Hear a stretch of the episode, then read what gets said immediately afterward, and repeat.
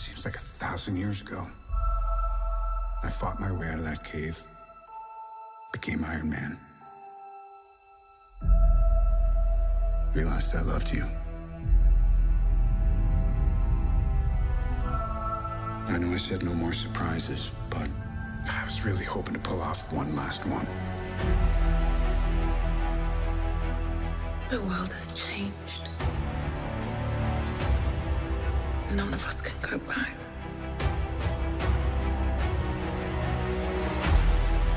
All we can do is our best. And sometimes the best that we can do is to start over.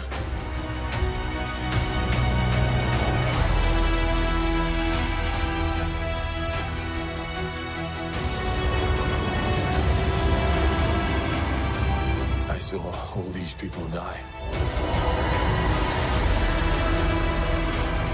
I keep telling everybody they should move on. Some do. But not us. Even if there's a small chance, we owe this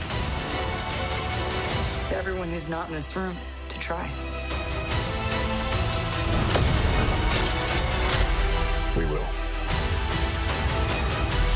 Whatever it takes.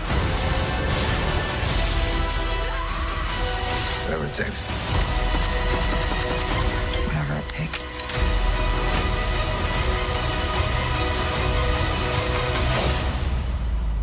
Whatever it takes.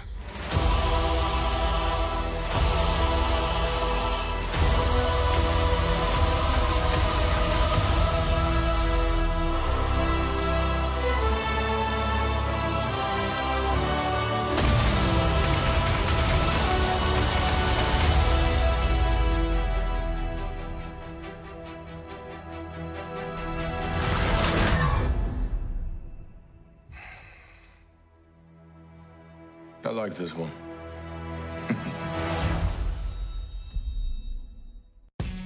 Hey, welcome to the Infinity Bros Podcast. I'm your host, Max Mosier.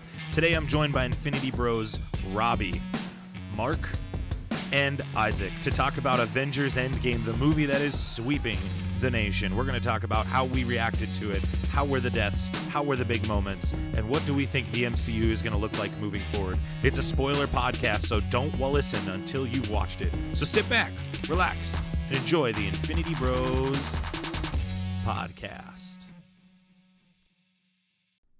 Hey, welcome to the Infinity Bros Podcast, the only podcast that's perfectly balanced as all things should be. I'm your host, Max Mosier. Today we're here with an Endgame spoiler review. We're going to be breaking down this movie top to bottom, and we're going to introduce you to our bros. Here's Robbie. Hola. Next up is my man Isaac.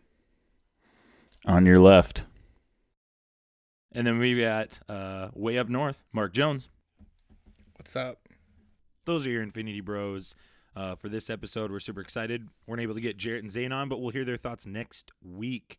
We're going to talk about Avengers: Endgame, the movie that is sweeping the United States and the world. And if this is your first time on our show, we're assuming you've seen this movie before and you're just checking out our podcast for the first time. But to be familiar with how we talk about things here, we'd love for you to know about our rating system right here. Here on the Infinity Bros Podcast, everything is ranked from a 0 to 6-point scale. 0 meaning horrible, and 6 meaning absolutely excellent. If all of the Infinity Bros rank something a 6, it gets an infinity step. All right, cool. So what we're going to do is we are going to give you our ratings of this movie, and then we are going to give you quick thoughts before we break down our spoilers. But I want to give you guys, before we kind of go into this, a couple of pieces of information before we kind of give the breakdown of this movie. I'm not going to give a summary or a idea of what this movie is about. I think everybody does, but just wanted to give some quick stats for you guys before we break this down because I think they'll get lost. This movie has a 96% Rotten Tomato score. The closest Infinity Bro out of our group to guess that was Zayn with 97%. It has a lower audience score of 92%, lower than all of us that voted. Robbie, you had a 94% score on it. That's pretty impressive. In its opening weekend, Avengers: Endgame has made more than Shazam and Spider-Man and the Spider-Verse made in their first 3 weeks combined. that we've definitely ranked that. Robbie, we can't hear you. Say that again. Times two. Yeah, you're correct. You're absolutely correct. The Russo brothers are the first directors to make 3 $1 billion grossing films ever. They did all 3 of these in a row. This movie has made $350 million. This was reported this morning. We will post the link in our show notes. $350 million domestic in the United States. It's made $1.2 billion worldwide in just 3 days. We're recording at around 10:18 p.m. tonight. We'll probably have an updated number tomorrow. And it's the first movie ever in the opening weekend to have 2 $300 million domestic openings with China and the United States. The marketing budget for this movie was $200 million. Unless Star Wars did more, which I don't believe it did, that is the highest marketing budget ever, with a $400 million estimated budget. That makes it $600 million, meaning that in just 3 days, this movie broke even and actually made profit. It's 3 hours long, and it's had 24-hour showings across the United States. We're going to be breaking this movie down because that's why you're here. It's why you're listening. But this movie is fantastic, and we're going to talk about it. And you heard our rating scale. But we're also going to be sharing some spoilers with you guys, some spoilers. So this is just a quick spoiler warning for you. This is... Prepare yourself. An Infinity Bros. Prepare yourself. Spoiler. Warning. Fantastic. So that lets the Infinity Bros off the leash. You guys can be as spoilery as you want. We're going to rate it on a 1 to 6 point scale. Robbie, the floor is yours, my man. All right, I will send my rating at the end. I think it's obvious. But anyways, okay, so after the opening scene that kind of punches you in the feels and just with an Infinity Gauntlet, you get punched in the feels with an Infinity Gauntlet. To me, the next 10 minutes almost feels sort of rushed, which sets up for a WTF movie experience. The weight of what happened in Infinity War was then felt throughout the entirety of the movie. Our heroes were desperate for anything to work, and though what some might see as fan service, they took us through a ride into the past of the MCU while expanding on movies we loved or maybe only liked the CGI in.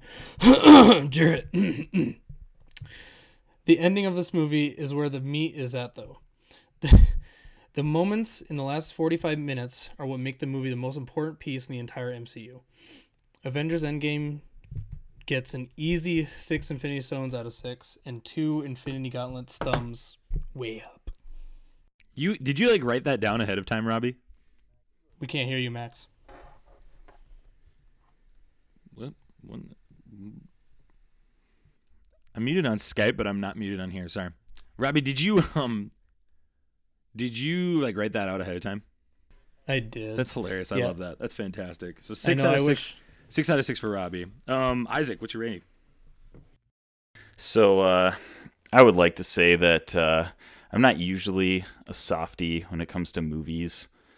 I think when I became a dad, I probably did maybe become a little bit of a softie. I probably have teared up during maybe 3-4 movies in my life.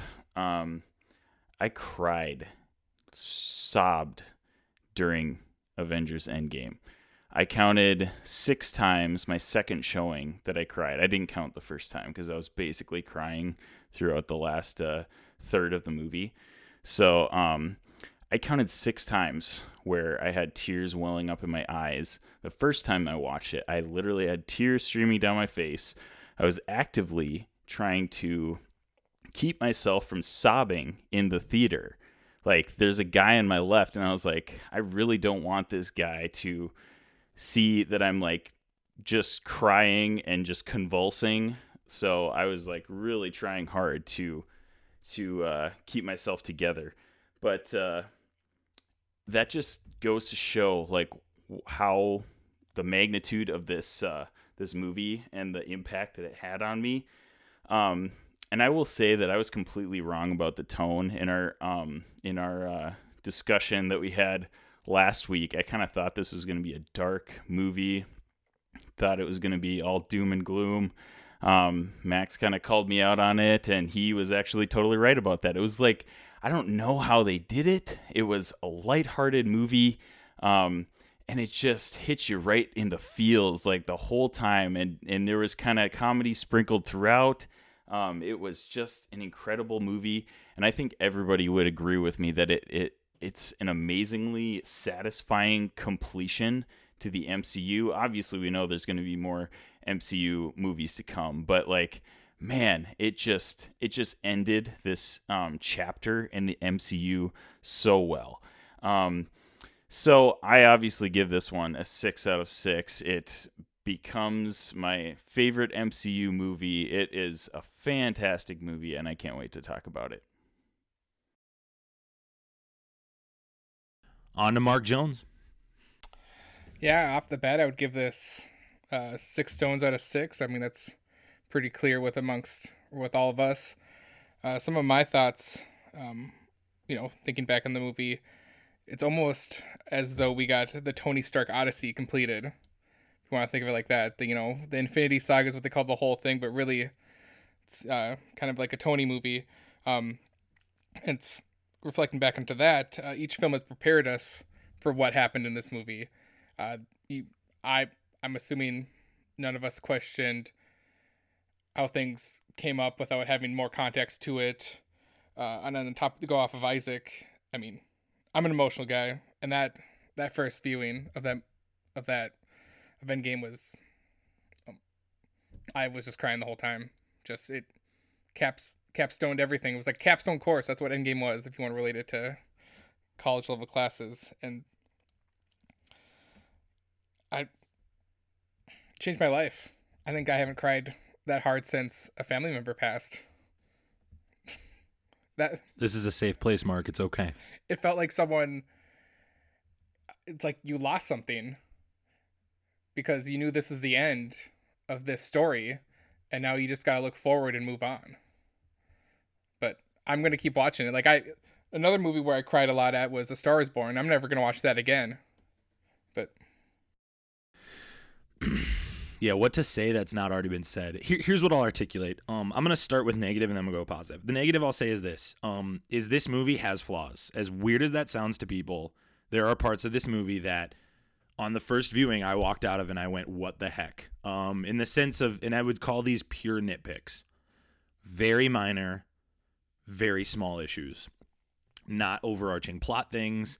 Not character. One of them I issues like a character issue. We'll talk about that.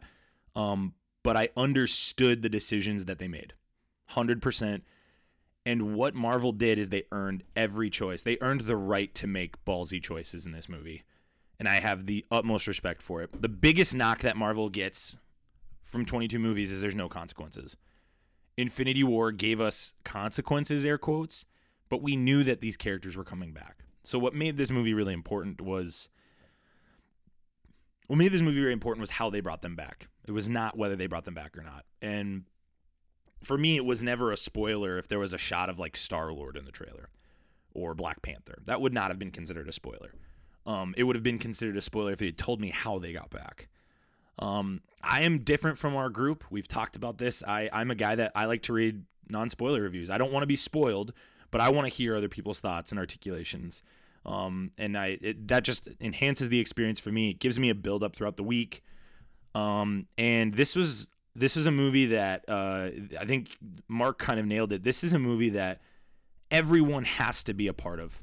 You have to go to this. I've been telling people the last 2 days that have asked my opinion is, one, go check out our podcast, but two, you have got to go see this movie because everyone is going to see it, and this is a cultural moment. This is the Star Wars of the millennial generation, and I would argue it's an exponentially better Star Wars that exceeds what the prequels couldn't do.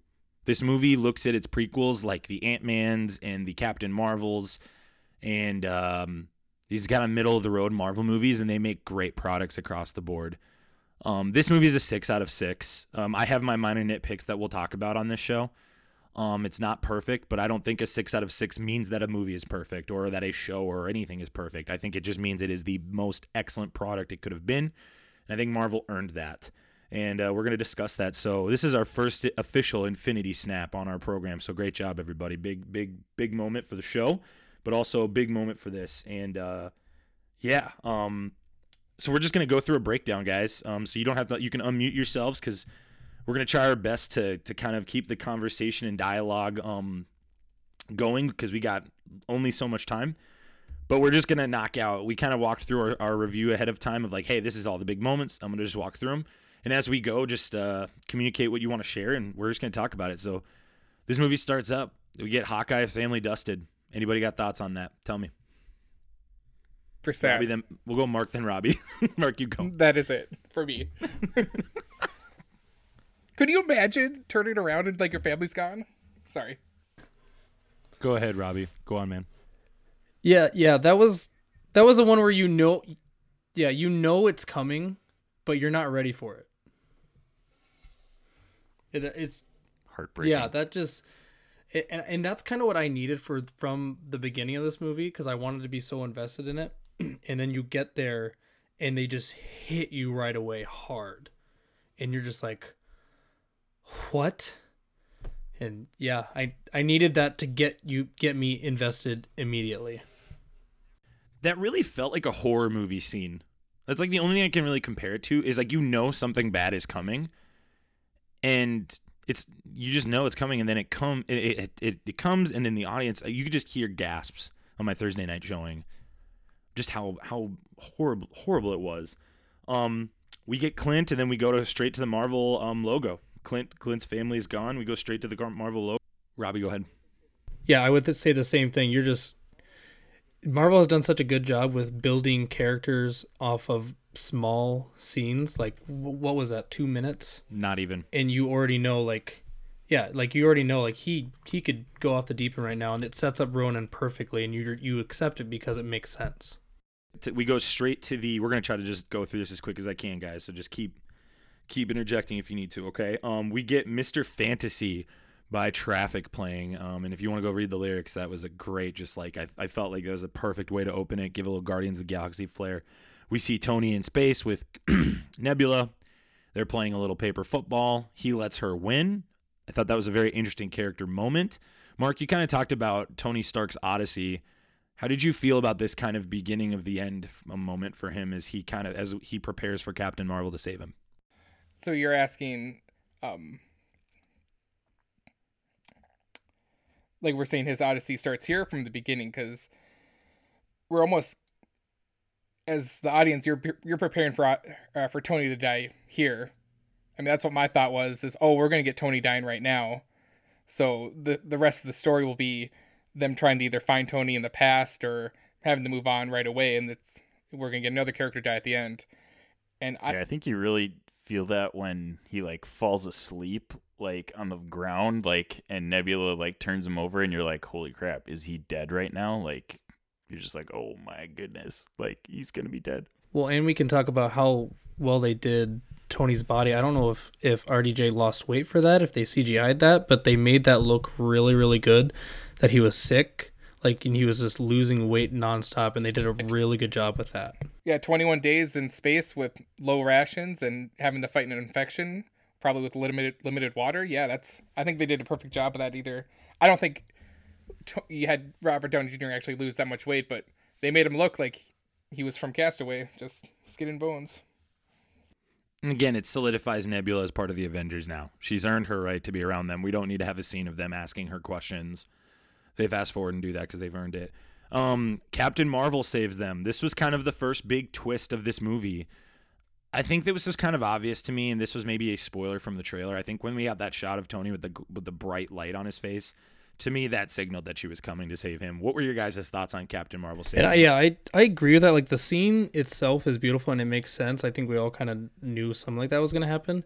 I wish we had a little more context to it. And maybe I just missed it in the movie, but I don't think we have anything that tells us, hey, Captain Marvel, go find Tony Stark. I think the context here is the end of Captain Marvel. And she arrives on Earth, and she's like, where's Fury? So, again, this is a movie that fast forwards through little dialogue. And I think that's a little dialogue moment. And, again, this is kind of a nitpick for me, right? I think, of this movie. But it's a small Same. It's a small 100%. Nitpick. It's like this movie couldn't do that. Otherwise, it's a 4, 5, 6 hour movie.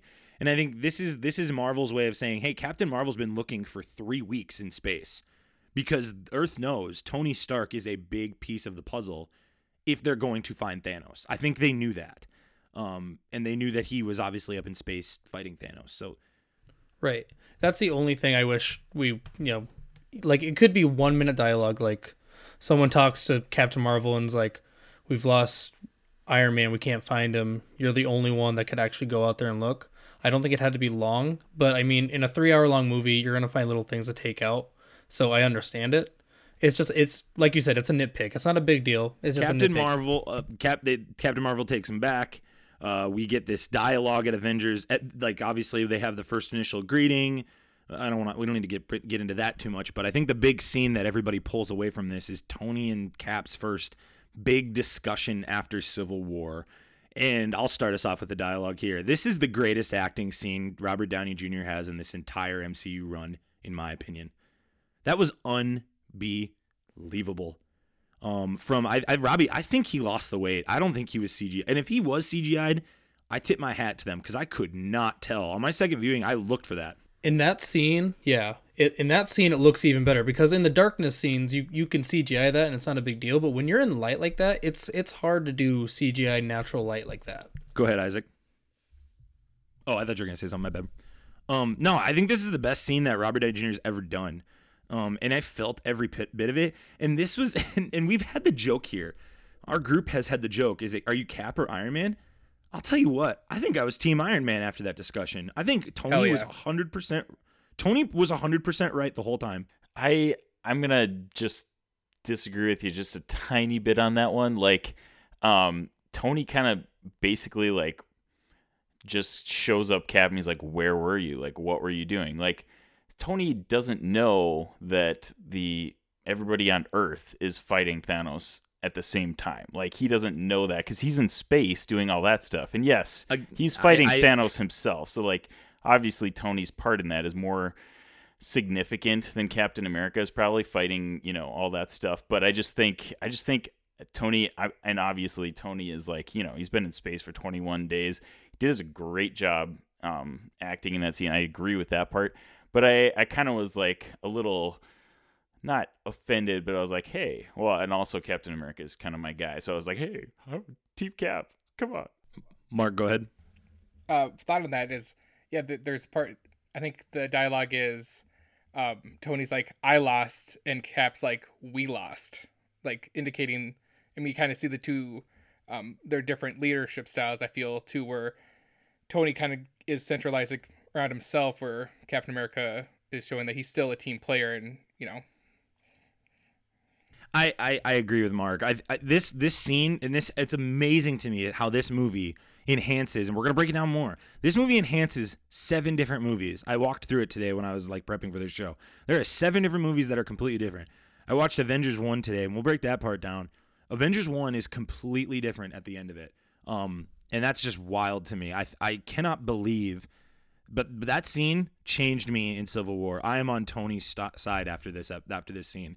He was right because he could see the future. He was 100% right. If they had stayed together, and if they had just sacrificed a little bit of freedom, they would have beaten Thanos. I was so Team Cap after Civil War.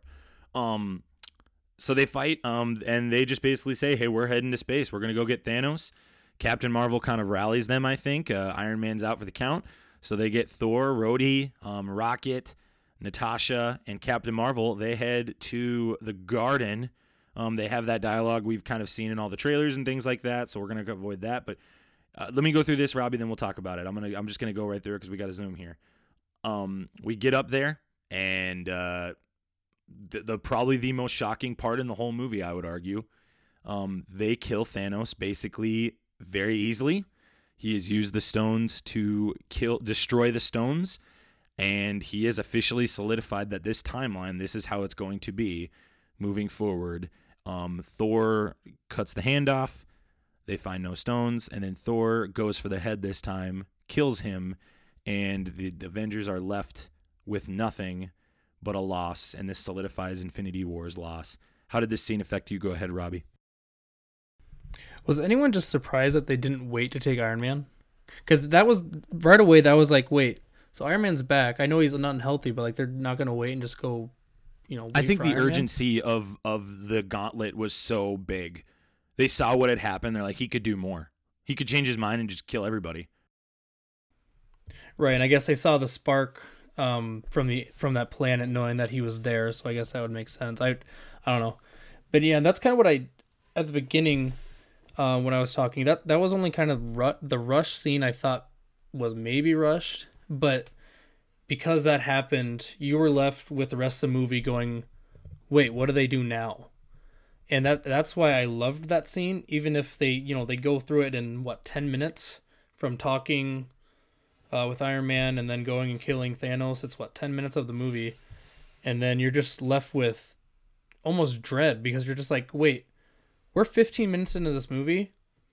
I don't know what's going to happen. And I love that route that they took. I would like to reiterate Max's point that I think that just like drives home the urgency that the group collectively has at that point. Like they, you know, Rocket is able to like locate the power surge that Thanos destroyed the stones with.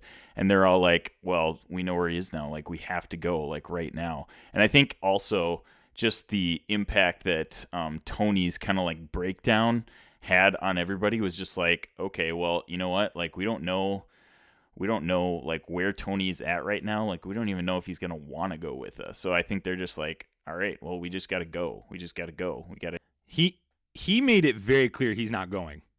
He said, I'm done. He made it very clear. I mean, that's how I interpreted it when I watched it. Mark, what do you think, buddy? No, I enjoyed that scene. I thought that was perfect. I mean, how else do you tell the story? You think we just go there and there's a 3-hour battle of them fighting Thanos with the Infinity Gauntlet? I mean, I would have loved that, but... one thing I took away from that scene is when Rocket asks them who's all been to space. I believe that's that scene. And, you know, everyone raises their hands who hasn't been to space. And then we get the little nice scene of Captain America's eyes experiencing going through space, and you just think of things that doesn't amaze him, and that like probably blew his mind. And I thought that was beautiful. That's a nice little snippet of like cinematography, like that is, I mean, spread throughout the film. This is a very, very well done film, but like that, like, yeah, like you said, it's just like cool. Like, hey, this is Captain America. Like he's seen everything, and he's going into space, and he's never, ever been there before. So you just like see his eyes widen, and you see like his brow raise, I don't know, hyperspace the brow raise, and you see the hyperspace like reflection on his eyeballs. And it's like, oh man, this is awesome. Yeah, this scene is so great. This is the reason I think there's two scenes that you want to avoid spoilers for. This is the first one. If you don't know that this is coming, this makes this movie way better. And it just drives home that dread that Infinity War has. It's just kind of that extra episode, I think, of dread. So grateful that they did it. And Brolin just crushes this scene. And again, Captain Marvel just gets to flex her stuff, and yeah, fantastic. We get the long pause of 5 years later, just insane. Absolutely driving home how horrible this is as Thor walks off. Our first shot is Cap with a group, and we get kind of two interesting cameos. I don't want to talk about them because I think one of them's a little too political, and I want to avoid that conversation here. Yep, we're not going to talk about it here. Russo is the first openly homosexual character in the MCU. Joe Russo plays that character as he's talking with Captain America. But the other one is Jim Starlin, the creator of Thanos. I thought that was a really nice callback. And I know Starlin has had some struggles with getting paid his due for Thanos over the years. You can read some articles on that if you're interested. Maybe we'll find one to put in the show notes. I thought this was a really classy way of Marvel to kind of get some good compensation and some good winks at him, especially as his character is about to get his world rocked down the stretch of this movie. We then go to a warehouse out in San Francisco, and a random rat presses a little button in a van, and out pops Ant-Man. Splinter. Guys, this is our moment. We get dread, and then finally we get a little bit of hope. What do you think? I got something on this. I think it was Infinity War where Thor talks about fate has something else planned for him. And does fate have something planned for this rat, and that's why that rat was there at that specific point in time 5 years later. Yeah, to lead the teenage and that's how Turtles. They get involved. That's the future of the MCU. Credits. We're done. Mark, do you think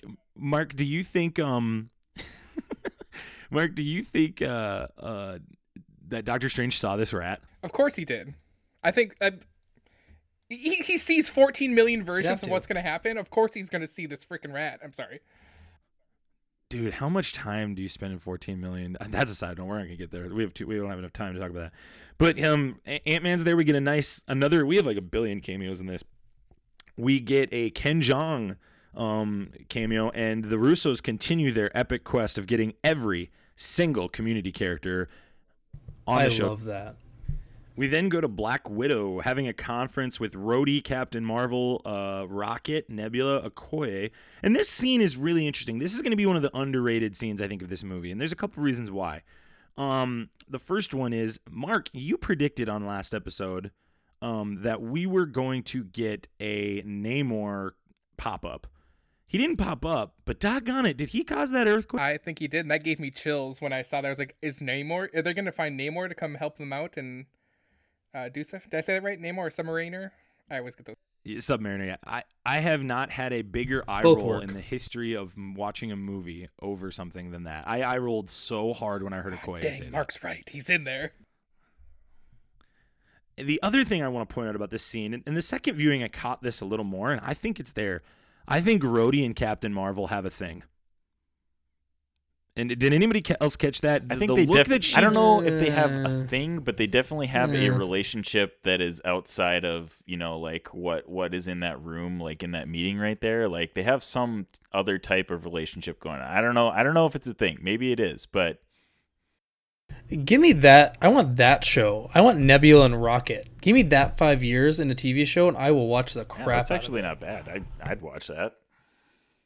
Do you think in the Hawkeye show we're going to get that Disney doesn't want to announce because it's a spoiler, that we're going to get Ronin scenes? I think so, because they could go the same way, I guess kind of Arrow did, where they did a lot of flashbacks, except for with Ronin they'd actually be interesting and they wouldn't just be stuck on an island. Also, I want to see more Ronin because Hawkeye / Ronin in this movie is super badass. Like, he is like super underrated. I mean... he should be underrated because he's a human among a lot of people with powers, but holy crap.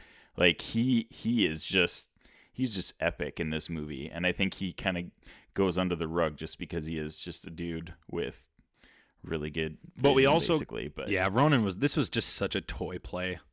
It's kind of a bummer. I felt like they rushed it, but obviously this is a movie with quick moves, and that's nitpick. Black Widow and Cap have a talk, and Cap kind of says a very interesting line. He justifies Thanos' actions by saying he can see some whales out in the bay.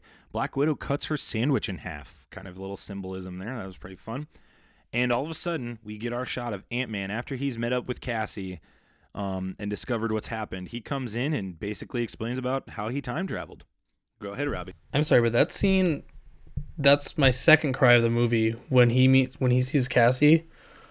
And just his Ant-Man just kind of freaking out, like doesn't know what happened. And then he finds Cassie and he's just so excited to see her. That scene, that one hit hard. That one hit almost as hard as Hawkeye. I've talked to a couple people that have said that scene was unnecessary. And I don't know how they can say that.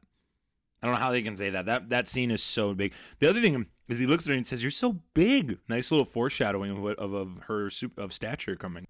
We go time travel discussion, and they try to head over to Tony. We find out that Tony has a daughter named Morgan, and basically he refuses to give her up. They ask him if he can time travel, have a little Back to the Future dialogue. And I'd like to talk about time travel for a minute or two here, and here's why. This is my first really big... I have two big nitpicks in this movie that I'm like, this could have been made this movie a 5 to me. One... Tony Stark, and this is fast forwarding a little bit, he solves time travel in like 30 seconds.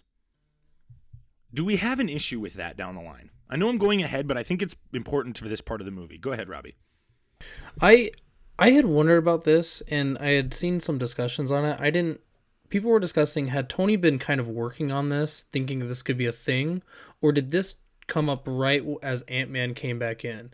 And that was that's the thing that people were arguing about, because then they're like, was the rat really necessary? Like, then was Tony just going to figure this out, and he just needed like the extra push, like to use the PIM particles and know what he's doing with those? And I don't know that I didn't think of it as a nitpick. I mean, it's Tony. They knew that if he he's the only person that could have figured it out. So I don't really have an issue with it, whichever way it goes. I guess I looked at it that he had been working at it a little bit, and he just needed this little extra push. And when Tony has a push, I mean, it takes him 5 hours to do things. And I don't know. It wasn't a nitpick. What do you think, Isaac?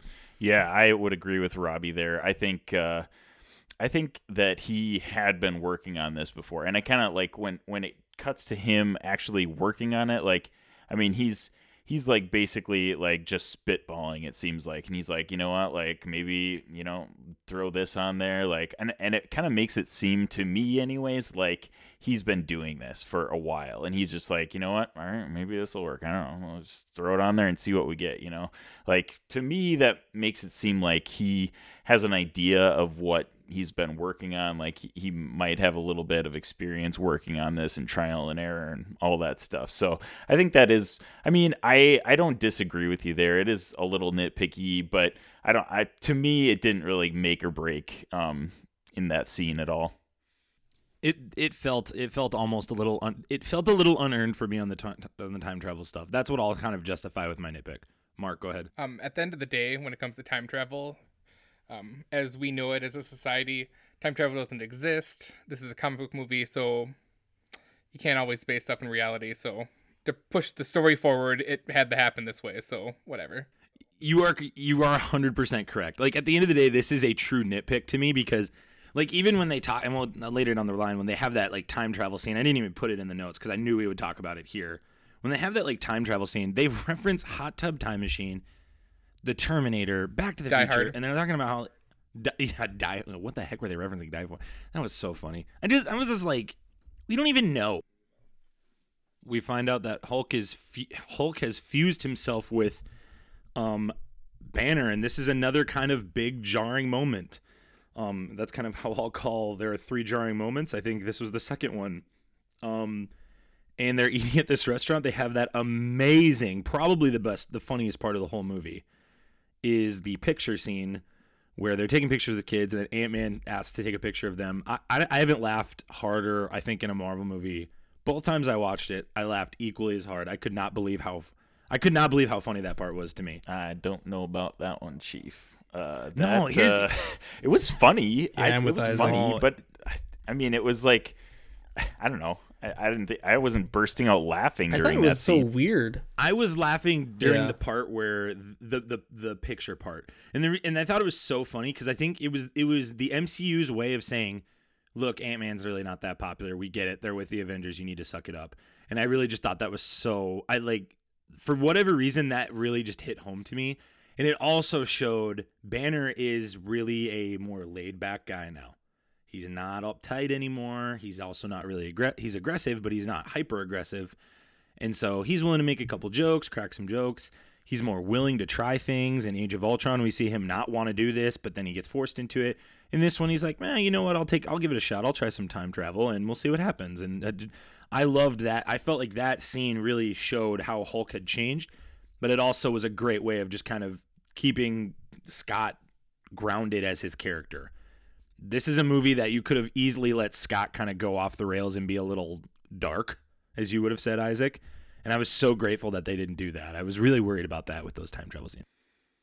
Here's what I'll say. I like what you said about Hulk, like the Hulk Banner merger. And by the way, Zayn like totally nailed that one on our previous podcast. Like I didn't even think about that until Zayn said that last week. Like that. Props to him on nailing that. That was another like I feel like major like spoiler when you're watching. You're like, holy crap! Like Bruce Banner is Hulk now. Like that's awesome. And I honestly liked Mark Ruffalo better as intelligent Hulk than I do as Bruce Banner in all the previous MCU anything. Like he nailed that role. 100% agree with that. 100% agree with that. And they kept him around at the end. And we'll talk about that. But I mean, like I think that was intentional. think there was an intentional move, and I think he's coming back.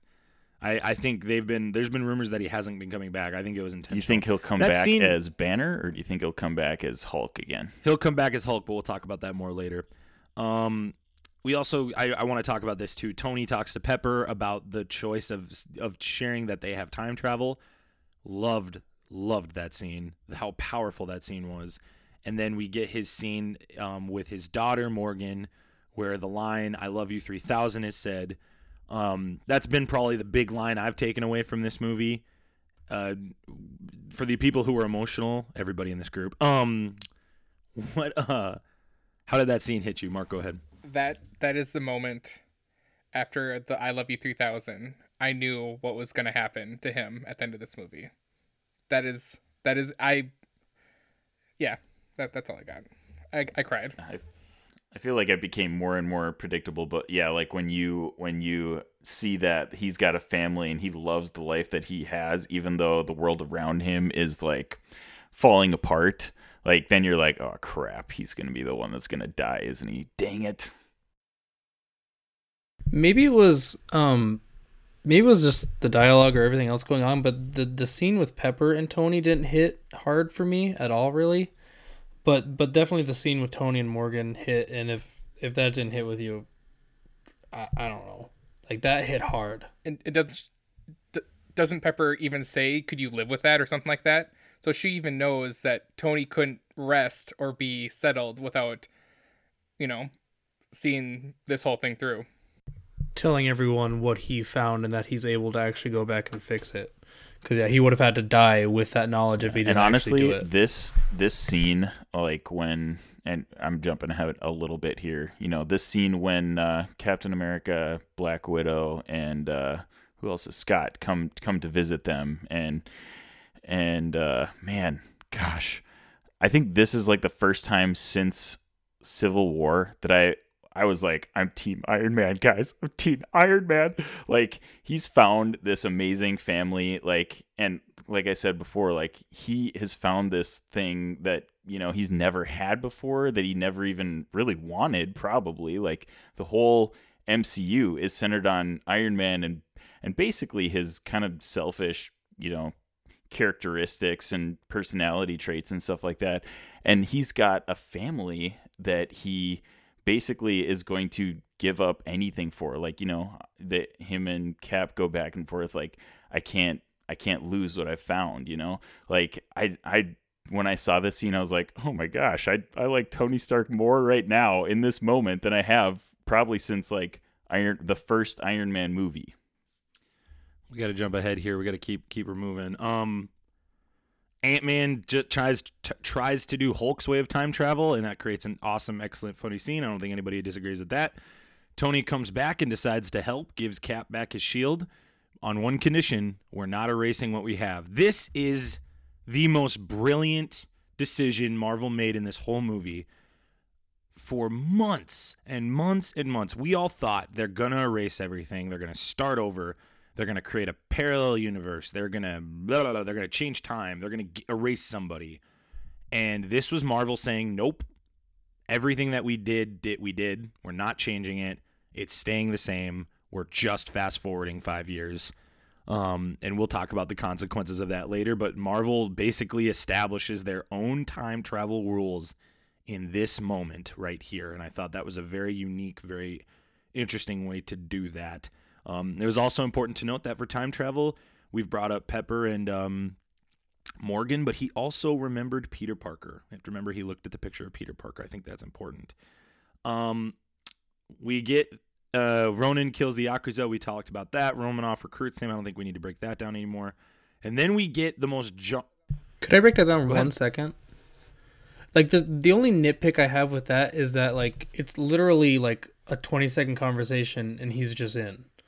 And like, he's been killing people like nonstop for 5 years, and then he just like flips the switch. I am honestly fine with that, because, and it's a nitpick. Like, the reason he's killing everybody is because he lost his family, and now he sees that there's hope to get them back, and he's like, "I'm in." Yeah, but the big issue with this movie, as you rewatch it, will be decisions are made on the fly, or it would appear that decisions were made very quickly without thinking, even though we understand the full context of it. Yeah, decisions just were made on the fly. So, it is what it is, though. We then cut to somewhere in Europe. We don't really know. There's been a couple different theories. I don't know the language that was on it, but Rocket and Hulk head on over to get Thor after they have basically established we're going to do this time travel thing, and we get the time travel discussion earlier. And this is the most jarring part of the movie, and this is probably where a lot of our debates are going to come from, I think, internally as a group. I absolutely love this scene with Thor. I hate it the rest of the way. And we'll talk about the scene, and we can break that down maybe at the end. But this is like the biggest gripe of the movie that after two views, I just couldn't get behind. And I totally internally understand the choice and even the arc of Thor and what they obviously choose to do with him at the end. But we can I want to save that discussion towards the end, cause I want to get the debates out there. But, so they go get Thor. We see Meek, we see Korg. What do you guys think? I know Jarrett's all in on that Meek and Korg. I'm just happy Korg and Meek are alive. I want to really know what you hate about the scene, but I guess we'll have to wait. No, I don't hate the scene at all. You just hate that Thor's fat the whole movie? Yes. I'll talk about that. We'll talk about that at the end. We'll talk about that at the end. I want to get through. I want to get through this. How about Fortnite living on forever in a movie? Yeah, buddy. That was so great. Fortnite is better than any other battle royale gaming out there. Hashtag get at me. Dude, Fortnite did all those. This is a total side note. Fortnite did all that Marvel stuff probably for that one scene. Oh, 100%, because that's going to be in movie lore forever now. It was unbelievable. Yep, unbelievable job. Noob Master 69 is going to be famous forever. Seriously, who's the kid that has that name? How many people are trying to get that name right now? Someone already has. Who's paying for that name? Probably hasn't played online since 2011. Right. This scene is really great though, because it really shows like what Thor has been through. And again, I love that, and we'll talk about like why I don't like it throughout the movie later. But and they obviously Hulk goes and gives him this little pep talk. You got to join us. They bring up Thanos. Thor goes from really, really big Lebowski goofy to really, really kind of depressed, sad, and agrees to come because Rocket had beer on the ship. That's a very interesting side note. Weren't we told by the Russos that Korg, Meek, and Valkyrie were all died in the snap, and then we get them all right there? They confirmed they were alive even right after Infinity War, because I thought that was what they said, that they didn't survive. Nope, they confirmed like 3 weeks afterwards that they were alive. I must have missed that in the whole year I experienced that movie. No, you're good. It was very minimal. I didn't even think they were going to be in the movie, which is another thing about this movie. How many different people showed up in this movie? Natalie freaking Portman was in this movie for like 5 seconds. Like acted in the movie. Oh, she acted. She had a raccoon chasing her. But like she actually was in the movie. Like she had to like go in and do a role. Like that was the surprising thing. You don't think they took that from like footage they had from years ago? That's kind of what I was thinking. I don't know. Wasn't she? She was in the post credits scene. So or not scene. The post credits. She was in the credits. Yeah, I think they had her come back in and they got that done. Yeah, we're gonna keep going. So wait before we move on. I just found it was interesting. It was almost like a little twist. I feel like that Thor and Hulk kind of ended up being like the comedic relief in this movie, almost like yeah, they're funny and they have some funny moments together in some of the other Avengers movies and stuff like that. But like consistently throughout Endgame, I feel like those guys were the ones that were like kind of cracking jokes and stuff like that. And I was like, oh, all right, well, that's different. We'll talk about that later. I want to save that for later. And then we get this time heist scene. And I think this was really great. This movie, you cannot watch this movie without watching Ant-Man and Ant-Man and the Wasp. You just can't. And the music in this movie, when they were doing it, was Ant-Man and the Wasp music. I loved that. What'd you guys think about that? Okay, cool. Great job, guys. Thanks so much. The Avengers scores are the best scores that I've heard in like years. Like I just rewatched Infinity War last week, and I cry because of the scores. I feel like they just build up the moments so well. Yeah. They're up there with the Dark Knight trilogy when it comes to scores. Hashtag Hans. Well, let's just talk about the Time High scene in general. They kind of break down. They come to the realization that they've all been at some point. They've all been near a stone at some point, or they know the location of the stone. They kind of articulate, okay, we know where each other's been, and everybody's kind of describing where they've been. And then Thor gets up, and we get this big Lebowski scene. This scene where he's kind of in that, goofy sweater, putting sunglasses on.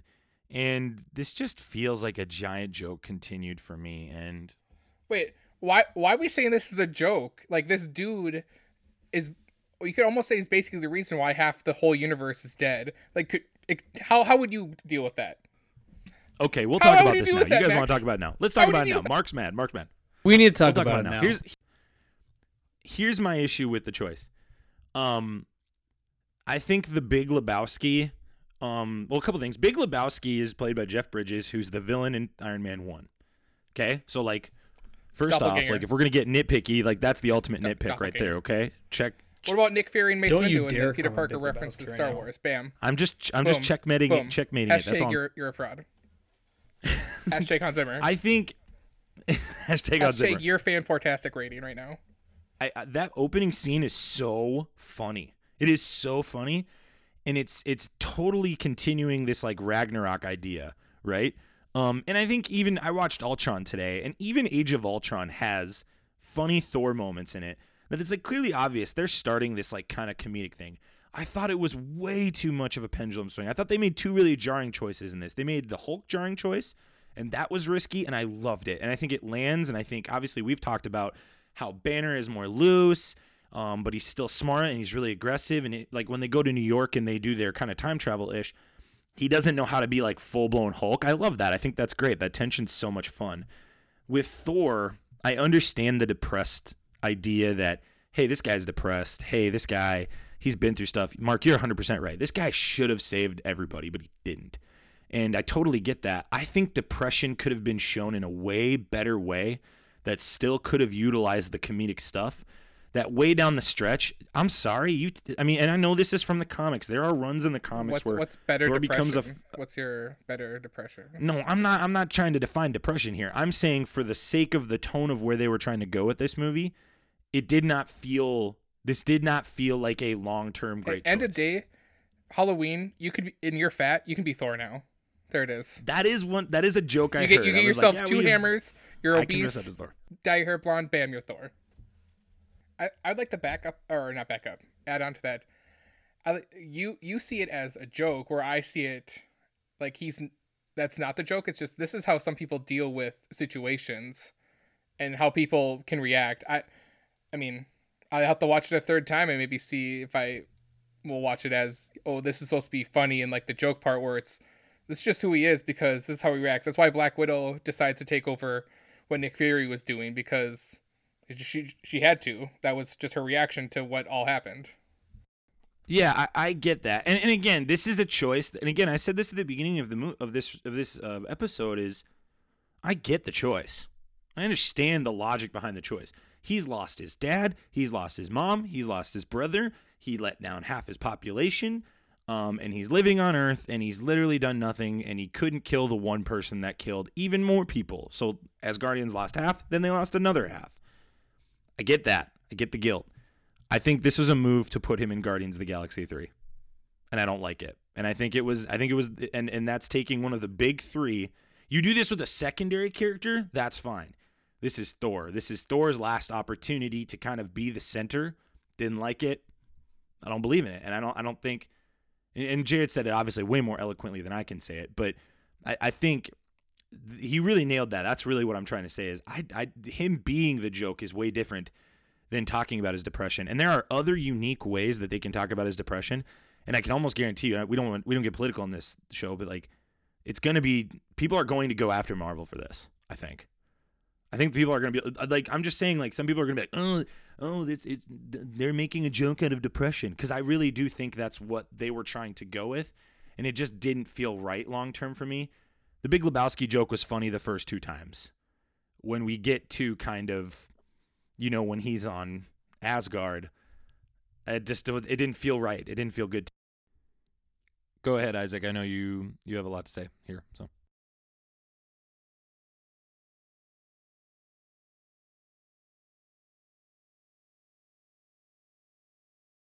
And I think I'm more with Mark on this one. I think like different people handle things in different ways, and I think obviously they kind of go overboard with it. Like you're pretty good at saying that. Like they made him the joke basically of Endgame, and I think if they just backed off a little bit with that, I'm totally fine with that choice. Like I think. Yeah, he's depressed. Like, what else is he gonna do? Like, that's just the way he handled it, and it wasn't the best way to handle it, but that's just what he did with his life. So, I got you, Mark. We have years to debate this longer if we want to. So they decide to time travel. So they all take different routes, and this is kind of when this movie, the fish hits the shan. So Tony, Scott, and Cap and Hulk go to New York during the Battle of New York. Bruce goes to the Sanctum Sanctorum, and he meets the Ancient One to get the Time Stone. He thinks Doctor Strange is going to be there. He meets her instead. Cap goes to get the Mind Stone, and he has the great elevator scene. We'll talk about that in a second. And then Tony and Ant-Man fail to get the Space Stone when Loki uses the Space Stone to do what I believe we can all say handedly that this is what Loki's movie will be about. I mean, TV show will be about on Disney Plus. Would anybody disagree on that?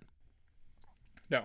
Couple big parts on this. One, how awesome was the after Avengers pose like moment? To you? Go ahead, Haz. You look like you're geeking right now. It was awesome. I thought that was so great how they referenced all these other MCU movies, and I was talking about this with my brother. They did such a great job at drawing the nostalgia from the MCU out without just putting in random flashbacks. They actually went back in time to certain points in the MCU, and they literally were involved in those scenes and stuff. So that was really cool to see the pose thing, and then Tony's all right, stop posing, let's get the show on the road. That was so cool to see. Yeah, I loved them going to all the different places because they took movies that we already love and they expanded on them with new scenes. How many movies have we seen where they show something that happened in an old movie and they just take the same scene, throw it in there, call it fine? No, they added scenes to movies we already loved to give us more context. Because, and I loved when they're standing over Loki and you get the cool scene at the end of Avengers, but people don't just stand in cool scenes like that, and are just in that mode. And then they just get all up and they're just what are we doing? This is so stupid. We don't need all of us standing here over Loki. We got him. And I loved that. What did you think of the elevator scene where Cap gets on and we all think he's going to kick their butts and he says, "Hail Hydra"? And even to take it a step further, he doesn't just say, "Hail Hydra." He even gets the whole case. He gets to take it. He walks away. While all this is happening, Ant-Man and Tony are getting the Space Stone. They give him a cardiac arrest. And all this crazy stuff is happening. It feels like so much is happening at one time. And Cap fights Cap. And when that happens, they're bouncing off of things. They're breaking everything they see. Cap is I can do this all day. It's so funny. And it ends up with him basically just choking almost the life out of him. It was so. Was that a Martha? Yes, moment? They were mocking DC, Robbie, 100%. And wholeheartedly, it worked. They did it, and I had no issues with it. I loved it. Bucky's alive. Yes, Robbie, I'm 100% serious. I think that's what they were doing. I think that's what they were doing, and it worked. This is a credit to this movie. Marcus and McFeely wrote one of the most layered scripts I've ever watched on screen in my life. This was such a things would mean 3, 4, 5 things, and I think that's just another scene where it does it. We head over. I'm going to continue this, and then we'll go to the next. I'm going to break this into the different time chunks. We're not going to go the way it was on the movie. Tony and Cap, after realizing they can't get the Space Stone, head to the 70s. We get Stan Lee's awesome cameo, and then Tony grabs the Space Stone while meeting his dad and having some very poignant discussions. And then Cap gets to see Peggy, after retrieving the PIM particles. And we get to see Hank Pym's old Ant-Man hat. Mark, what did you think of this scene? I liked it. I mean, I didn't think it. How do I say this? I think there was more substance to the whole Cap scene, Peggy, and you kind of get that long reflection that he's. I mean, kind of what we find out at the end. You know, the life that he wants to live. And from there, you see when he grabs 4 of the Pym particles, when he only needs 2, if I'm correct, right? Did anyone catch that? Like, he only needed 2 to get back, one for him and one for Tony, right? Yeah, he grabbed 4, probably for extras. Sure, but...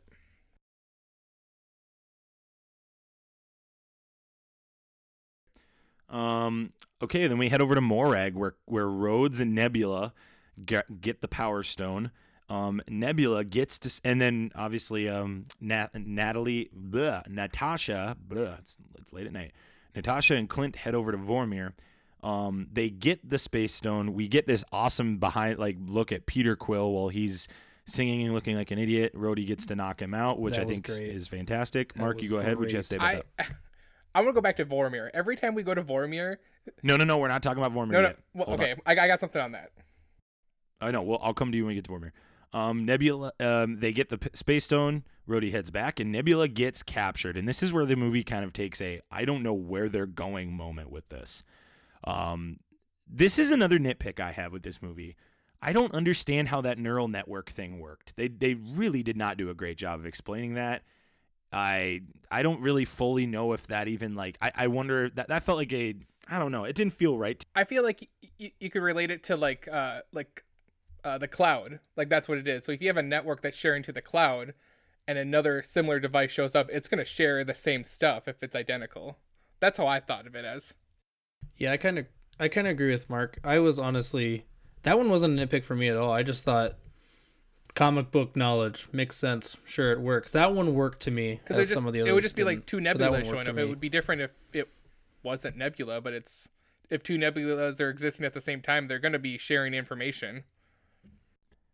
Maybe you're right, Robbie. Maybe it's just comic book knowledge and I just need to get over it.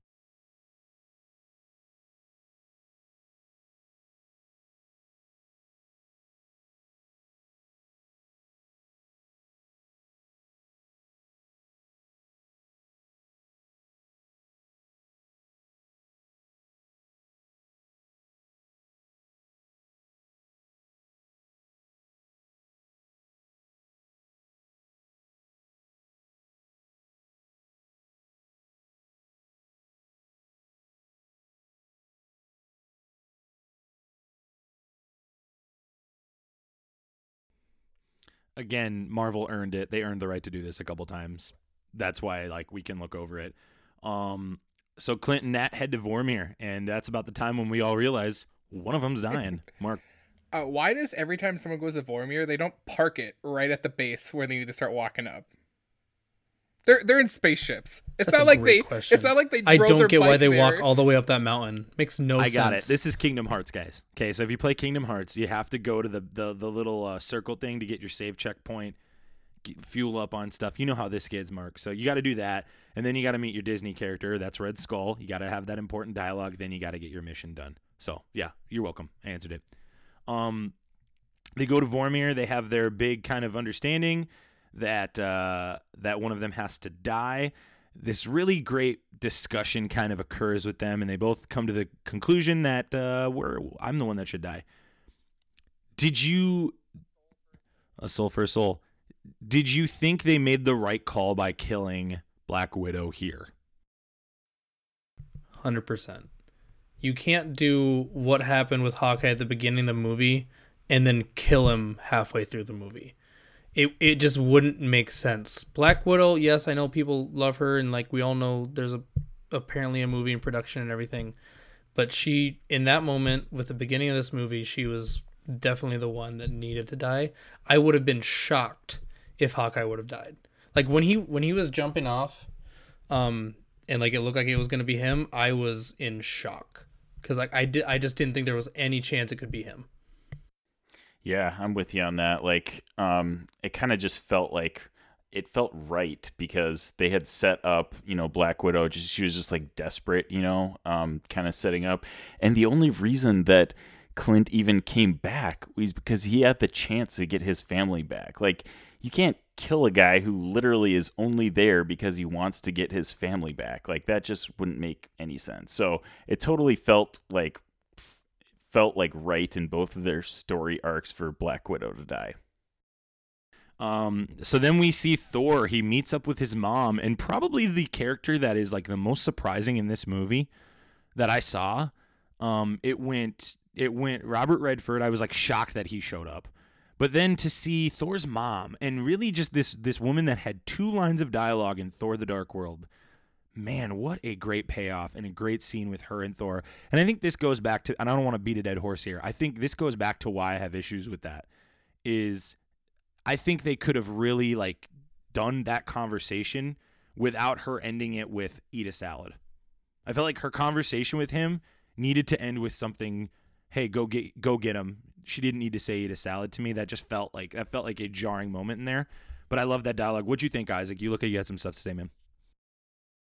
I'm all right with it. Like, yeah, it was a little cheesy. It was a joke, but I don't know. I felt like the moment kind of was already like past, like the music, like kind of like uplifting music was already playing. Like they were going to be transported out. Like, I don't know. It was just kind of like a side comment like, oh, hey, eat a salad.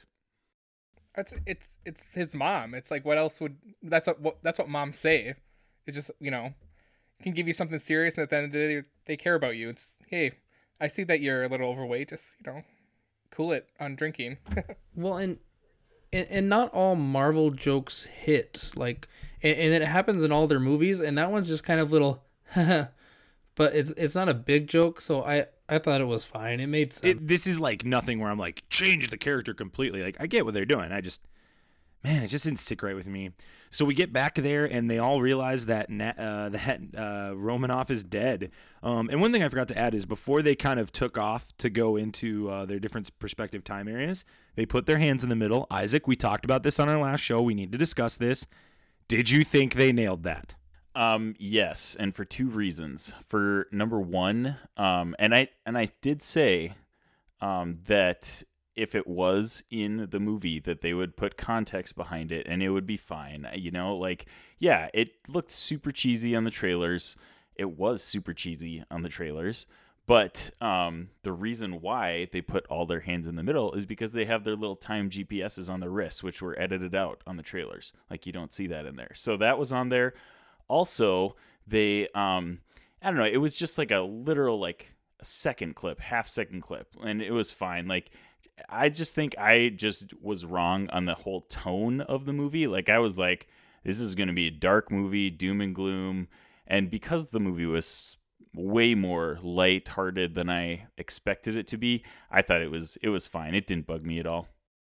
I forgot to say too. I think it was longer in the trailers, honestly.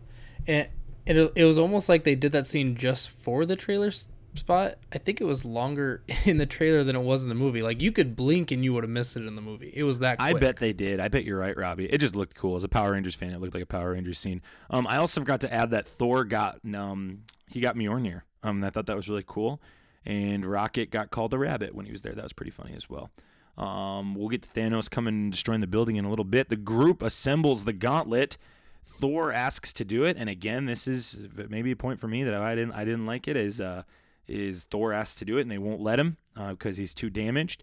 And they play that Big Lebowski joke up again. He's kind of really silly around it. Then they kind of decide that collectively that Hulk is probably the one that should do it, and Hulk articulates it's emitting a lot of gamma radiation. I was made to do this, is what he says. I thought that was a really great scene. Isaac, you don't think that? You give me a weird look right now. You know, I was fine with that scene, and you're kind of right. Like, they made it like a little, almost like a silly moment with Thor, which just felt a little off.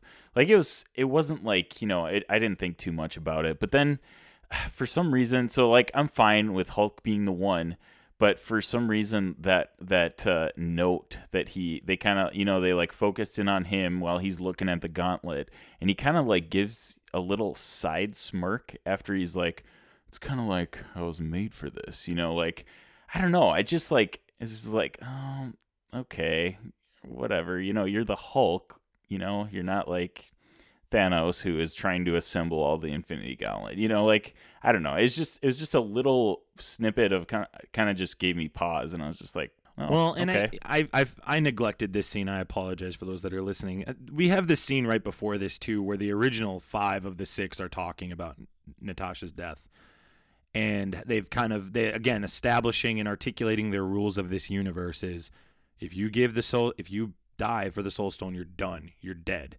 So they kind of lock out Nebula. I mean, Gamora, she's dead, but they're saying she's dead. And so I think this is a part of Hulk grieving is why he does this too. Maybe I'm defending Hulk in that scene is he just had such a great connection with her from Ultron and all those other movies. I wonder if that was why they gave him kind of that opportunity to do that. Robbie, go ahead. I wish that would have carried over into the conversation about him taking the gauntlet. Because it's almost like they get back and they have the gauntlet there, and he's kind of just back to being okay. Like, from what we know of those two, like, they kind of have a thing going on. At least they did. I mean, it's been 5 years. But it almost seemed like, okay, we got that scene taken care of. Hulk through a bench. Okay, now it's over. And then you get back to the area, and everyone's just kind of okay.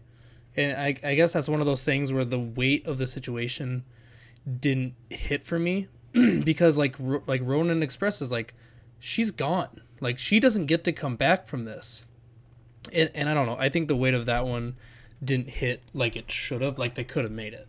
We need to keep going, Robbie. We see them do the snap, they complete it, and Ant-Man goes outside. He sees the birds fluttering, he sees the tree looks way greener out in that like little pavilion area. We get a phone call from Laura Barton. We hear the phone ring. We see it from the corner of our eyes. Clint slowly approaches it. And this is kind of our early confirmation before we get the big surprise Avengers Assemble moment in a little bit of the snap being undone finally. Like, that was another tear-jerk moment the first time I watched it. The second time I watched it, I don't know why it dawned on me the second time I watched it, but I was like, wait a minute. So she's been gone for 5 years, and she still has a cell phone that is in working order right now, and she just calls Clint right away. Like, okay, so... Well, to her, here's what I'll say. To her, it just was a blank. Peter Parker said that later. Yeah, but so that means that Clint would have had to keep up his cell phone service for her for 5 years, basically expecting her to come back.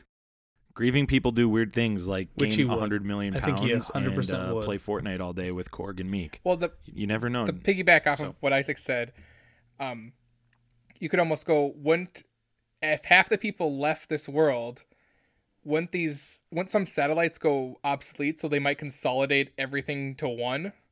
So wouldn't that number be less? So really time out. You're telling me that you're not going after the laws of time travel here, but you guys are challenging cell phones. Yes, because that's based in reality, where time travel is not. Okay. All right. No, cool. It's fine. So if we're going to be nitpicky about stuff that we can base in reality, you get to be right. Let's do that, not time travel. Hey, you know what? Go ahead, Jarrett. What were you going to say? It's another. Yeah, I know. I know. I didn't even notice it the first time. No one else is thinking about that moment at all. Something that doesn't matter at all. I just like it just came into my head the second time I watched it. I was like, what? Isaac, I did too. I was like, wait, that shouldn't happen. And why does he have the same cell phone? Or is he getting a new cell phone uploading his wife's number and picture? Just like it might happen. All right, we're gonna keep moving. We gotta keep moving, boys. Thanos from 2014. He smuggles Nebula into their reality. Trades Nebulas. And he uses the Pym particles to travel through time. How did he do that? I don't fully get how he did that. This is another nitpick. I don't get how he figured out how to do that, because I would think that Nebula would have had to take him with. I don't really know. It's so strange, but he does. He shoots the compound. We're not going to break that down, but another nitpick. Shoots the compound down. We get Rhodey, Rocket, and Hulk down below. Ant-Man smartly makes himself small, probably using the particles that he got from Captain America earlier, Mark. That's probably why they grabbed 4. Just making your nitpick point come back to reality. And so they're trying to survive while Cap, Thor, and Iron Man take on Thanos from 2014, a more grizzled, a more grouchy, a Thanos that, as I kind of didn't talk about intentionally earlier, he now knows what happens to him. He knows these are the people that have killed him, and he decides that he's just going to kill everyone and restart the universe. And we get the ultimate battle, probably the best choreographed fight scene in the entire MCU. Maybe the elevator scene is the only one that I would say is up there with it, but that's more grounded versus like this overall fight. Guys, what did you think of this scene? And I'm just going to give a couple big points from it real quick before we break it down. Cap wields Mjolnir, fantastic. And Thor gets braided. And we talked about this before the show. Does Thor being fat make this fight like weird to you guys, or like does it enhance it, or is it like, because it, to me, like even in those fights, it looks like he slimmed down a little bit on CGI. What'd you think? I agree. He does look thinner when he turns, when he uses, he looks, you know, when he transforms. I think maybe it's just armor, but just covers his belly so you can't see it. Because obviously, like later in the movie, goes all like out, they almost like when he's shaking hands with Valkyrie, it almost like focuses on his belly, and they're like, okay. I think, side note, before I talk about something else, I agree with your nitpick of Thanos coming from 2014 to this reality. It didn't make sense with the laws that they had established. I mean, it was so out of nowhere. Exactly. So they go back. They make a big deal that they have to get the Pym particles so they can come back. But then all of a sudden, Thanos doesn't need Pym particles to come to their reality. It's just he has Pym particles. There's a scene where Nebula gives him. Well, how does Nebula get back if she doesn't use those Pym particles? They really dropped the ball on this scene to me. I think that this is probably my biggest nitpick of the whole movie, actually. So they go back in time. They have to. The laws have clearly been established that you have to use this suit. If you don't use this suit to go back in time, and they even make it a point, we're going to go back to the 70s to get these suits. We're going to go back to the 70s, and if we don't have the Pym particles, there's no other chances. Like, they said in the trailers, I don't know if Cap said it in this movie necessarily, but they made a very, very, very clear point. You have to have the suit to go back in time, and you have to have the Pym particles. So they go back to the 70s to get this space stone because Loki took it, and they get these Pym particles. Well, then you fast forward to Nebula is able to switch out Old Nebula switches out with new Nebula, which is totally fine, whatever. But then she can send Thanos' ship back? I don't know. Maybe I'm reaching too much. Maybe this is just too much of a nitpick. But that scene, the dramatic effect of that scene was really, really powerful. I'm not going after that part of it. I'm just trying to fully understand the science behind it. But then again, the Benatar was in Hawkeye's hand the whole time, and they shrunk it down. So maybe that has something to do with it. I don't know. Maybe they tried to explain it. We then transition to this big, huge, giant, massive fight scene. Isaac, share your thoughts then, Robbie. Go ahead. The tears started flowing when Captain America picks up Mjolnir. That is my absolute favorite moment in this movie. Like, he picks that up.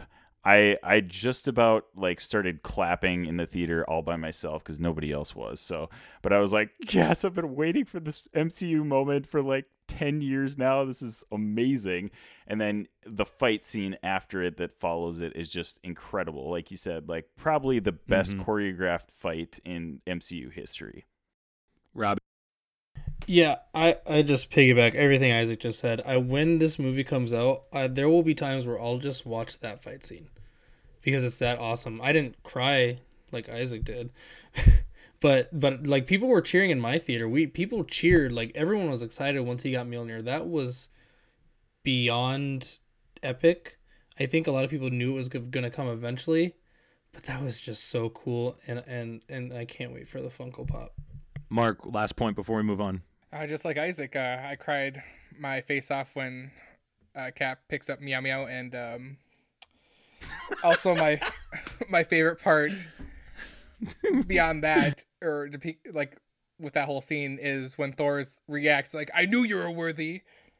Yeah, that scene was hilarious. I mean, so funny, so great, so epic, so cry-worthy. Yeah. I mean, just that scene just pretty much encompasses the whole MCU at this point. We then get the big three are losing the fight. They're losing to Thanos. Thor, although he has two weapons, cannot hang with Thanos. This causes issues. Tony gets knocked out. We hear Friday go, "Wake up, boss." And then it's just Captain America and Thanos. And we see Tony's vision in Age of Ultron finally fulfilled, where everybody is down on the battlefield. It looks like Hulk is down underneath. And it looks like our big three are going to lose. Hawkeye's playing a game of cat and mouse. He has the gauntlet underneath. He's getting chased by the Outriders. And we finally get the on your left big three moment. Robbie, what are your thoughts?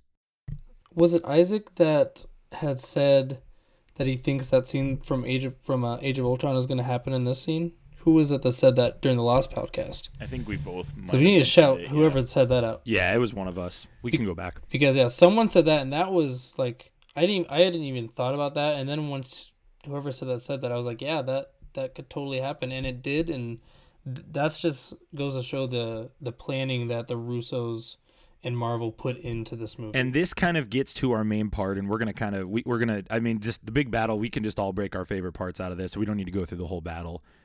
Everything that's been done the last 10.5 years up to this point leads to this one battle. We get cameos from Howard the Duck in this battle. We get cameos from... Yep, there's a... I missed Howard the Duck? You missed Howard the Duck. I'll put it in the show notes. I will put it in the show notes for those that are listening. Howard the Duck is in it. The shot with Evangeline Lilly as Wasp, you will see Howard the Duck on her right. Very small, but he's part of the Guardians of the Galaxy armies that are fighting. We get people from Black Panther. We get people from Doctor Strange. We get people from Asgard. Everywhere, guys, this fight was unbelievable. And we get Spider-Man back. Yes, we get Spider-Man. We're gonna break this into two parts. We're gonna break this to the part of like all of them fighting, and then we'll go to the second part, which is basically Thanos in his last stand for the gauntlet. Guys, what did you think of this kind of reuniting of every main character? What stuck out to you? We'll let's go in the order which we started. Robbie, you go ahead. I don't even know where to start with it. I guess I don't really have a favorite scene. I think the most surprising was Pepper coming in as what's the name of Rescue coming in as Rescue. That was probably the most like, oh, Pepper's here as Rescue, and that, like, in my theory, that's when everyone kind of gasped. But there's so much going on, and they do a pretty good job of keeping you connected where everything's going on. Because, you can get a big CGI mess when you have that many characters to split time with. I think they balanced it as best as they could. I don't think I have a favorite scene. I've only seen it once. I want to see it way more times before I decide on a favorite scene. Go ahead, Isaac. So epic battle scene. And this is every comic book lover's dream, is that like every single character is on this battlefield, like fighting.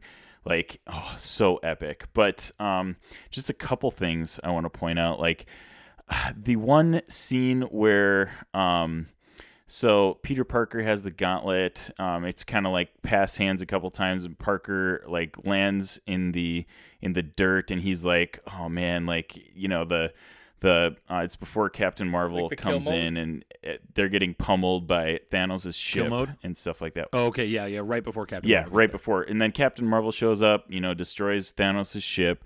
Let's stay before Captain Marvel. Stay before Captain Marvel. Marvel? Oh, yep. Okay. Well, then that was my whole. Well, point, okay, let me take that back. This is not Thanos' last stand. I'm not going into that. Yeah. Thanos' last stand. We'll say that starts when he destroys the van.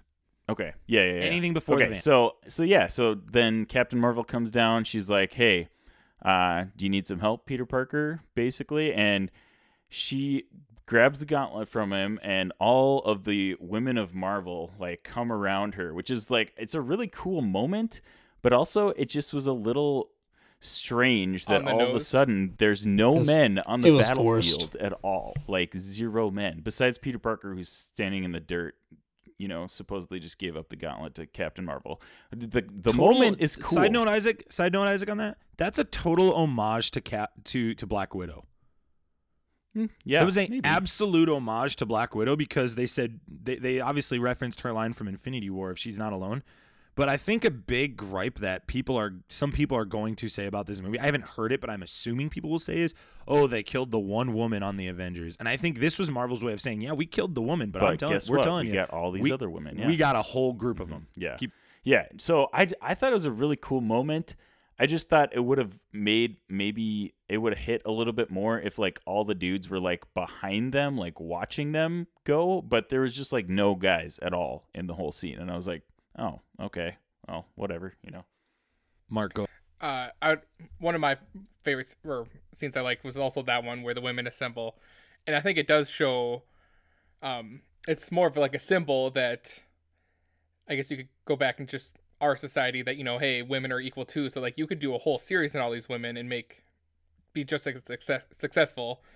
But my favorite part, or two of my favorite parts, first, Cap says, Avengers Assemble. Yeah, that's it. We got that. Really good. And then also Valkyrie on her Pegasus, or whatever you want to call it. I just loved every scene you got to see that. We got to see it once in a flashback in Thor, but as a fan I'm watching it, it's like, of course she'd be on her horse with wings and fighting. That this is what we get. This is what we've wanted, and I didn't even know it was going to happen. This is Kevin Feige's like This is Kevin Feige's resume. I mean, that's all this is right here. I love like the long shot of you can barely tell who anybody is, and you just see large giant man in the background, and he punches one of those big giant. What are those things called? The big snake things. He punches it like I just watched Avengers. I watched Avengers and Age of Ultron today. They like three of those Avengers couldn't break one of them. He punched it out of the sky and basically killed it. And it's like. Just how far the Marvel Universe came. The other thing I loved was On Your Left from Falcon. Love that Winter Soldier callback. And then the first people you see is basically the next generation. I think the leader of the Avengers will be Black Panther moving forward. I think they want it to be Captain Marvel, but I think the people are saying it's Black Panther. And so just to get Black Panther back was big. And for him not to say anything, there's nothing to be said. He just nods. And then he does his war chant, and here we go. And I just really just thought that was great. And, that fight, there's like so much you can pick out. I loved how they kind of did, again, the thing they did in Infinity War was obscure character pairings. So you've got Black Panther. He's running with the gauntlet, and then he's just bouncing off other people, and then he throws it up to Spider-Man, and then Spider-Man uses Valkyrie. And I just loved how they just kind of kept going away. And I did like that Black Panther told Clint. He called him Clint, and then Civil War, he's like, I don't care who you are, but he knew who he was in this movie. I thought that was really fun. It just, again, the writing in this movie was, like, ridiculous. Like, Marcus and McFeely, you could tell I've been working on this for, like, 4 years, doing nothing but writing this script. So we get this big fight. They're playing keep away with the gauntlet. Ant-Man believes they can take the stones back so they can prevent Thanos from using them again. Thanos destroys the van after Captain Marvel emerges in the A4 shot. We've talked about that shot happens. And this is kind of his last stand. He gets a hold of the gauntlet. He fights Captain Marvel. He fights the big three. He fights Wanda. They shoot everybody down. Guys, what stuck out to you when we get to the climax of this whole movie and this potentially the whole first beginning of the MCU? Tony snaps his fingers and kills Thanos and his army. Robbie, we'll start with you. At the beginning of it, I was worried that Captain Marvel was going to come in and be the bane to Thanos' existence. And I was happy that she put up a fight, but like with his experience and then, you know, grabbing the Power Stone and just putting her out of contention, I loved that it wasn't just her come in and, you know, take control and now they're fine. Captain Marvel can do, you know, no wrong. She can beat anyone. Because I was honestly worried that's the route they were going to go, like they were going to give her a movie. She's going to beat Thanos by herself. I mean, we kind of knew other people were going to die along the way maybe or whatever. But I was happy that she was taken out of contention right there. And then we got, we got what we all kind of knew was coming, but all dreaded seeing, with Iron Man and, yeah, that seems tough. Robbie, can I ask a question here? And this might offend you just because you're such a DC guy. Do you think Marvel's playing Captain Marvel as Superman here? Just as the symbol of hope? Like at the beginning, we talked about at the beginning of the episode just how like she comes in and Jarrett really said it so eloquently because he's so much more eloquent than the rest of us. how she's kind of this angel right at the beginning, and then at the end she is like the last hope. And when she gets there, you as an audience member know they're going to win now. Do you think this is kind of the vibe they're pulling? They're trying to like emulate here?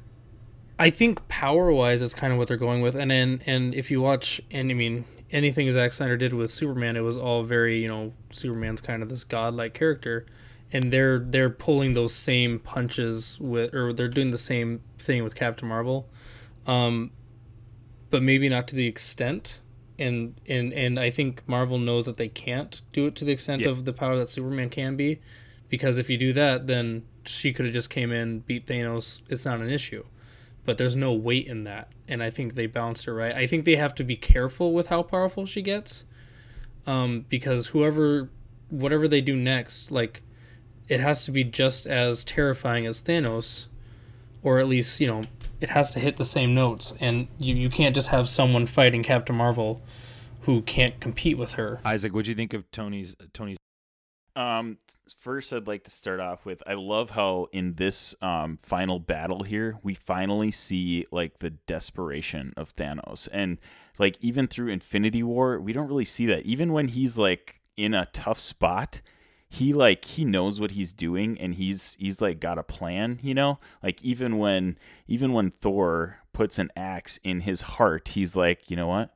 You should have gone for the head, and then snaps out, you know, everybody out of existence. Like when Scarlet Witch has him in her like clutches and she's like taking off his armor with her power, he's like, oh crap, like I might be losing this battle right now. And he's like, I'm going to just destroy my whole army so I can kill some of these heroes, you know? Like he's like, fine, if I'm going down, I'm gonna take you guys with me. So, and then also just awesome that it shows the power level of Scarlet Witch. Finally, I feel like she's got all this potential that could be unlocked in that Disney Plus show. Yeah, and then obviously, like, you know, this is like the pinnacle of the movie is Iron Man's death. Like, this is what the MCU has led up to, and it's obviously just like the biggest moment in this movie, and it rocked everybody's world, I think. So, Mark? I think it was a good send-off for Tony Stark as a character in this movie, kind of getting, you know, the three people all get to see have their reaction towards his passing and death. You got Peter, Rhodes, and Pepper. But one thing I had questioned after both times watching it that I've been dying to ask you guys your thoughts on. Do you think when Tony does the snap, does it kill all these 2014 people? Or does it send them back to their time without the memory, because they have to live out the whole timeline that we have seen? So they go back to 2014 without any memory of any of this stuff, because they're going to go bring back all the stones. So that's the loop of time that they're in. They set the rules earlier, Mark. The rules are that their future, like, is your past. Yep. So you like they're just splintering timelines. So what they've done with taking Thanos is they've splintered a timeline where Thanos won't do that. Gotcha. So in that Marvel universe, that's not going to happen. Probably a bigger threat will come down the pike, but that's just the reality. That's what the ancient one was saying, right? Like that's what she was. Yes. Because that's why I was getting a little lost at that point, because in reality, Tony could do that by snapping his fingers. So I don't know. I mean, yeah, it's more nitpicks to just go on top of all the nitpicks we've had and the nitpicks we probably are going to finish up with. I think it was a poetic way. They needed just to get to that end point. It was very clear that was the point they were pushing the whole way.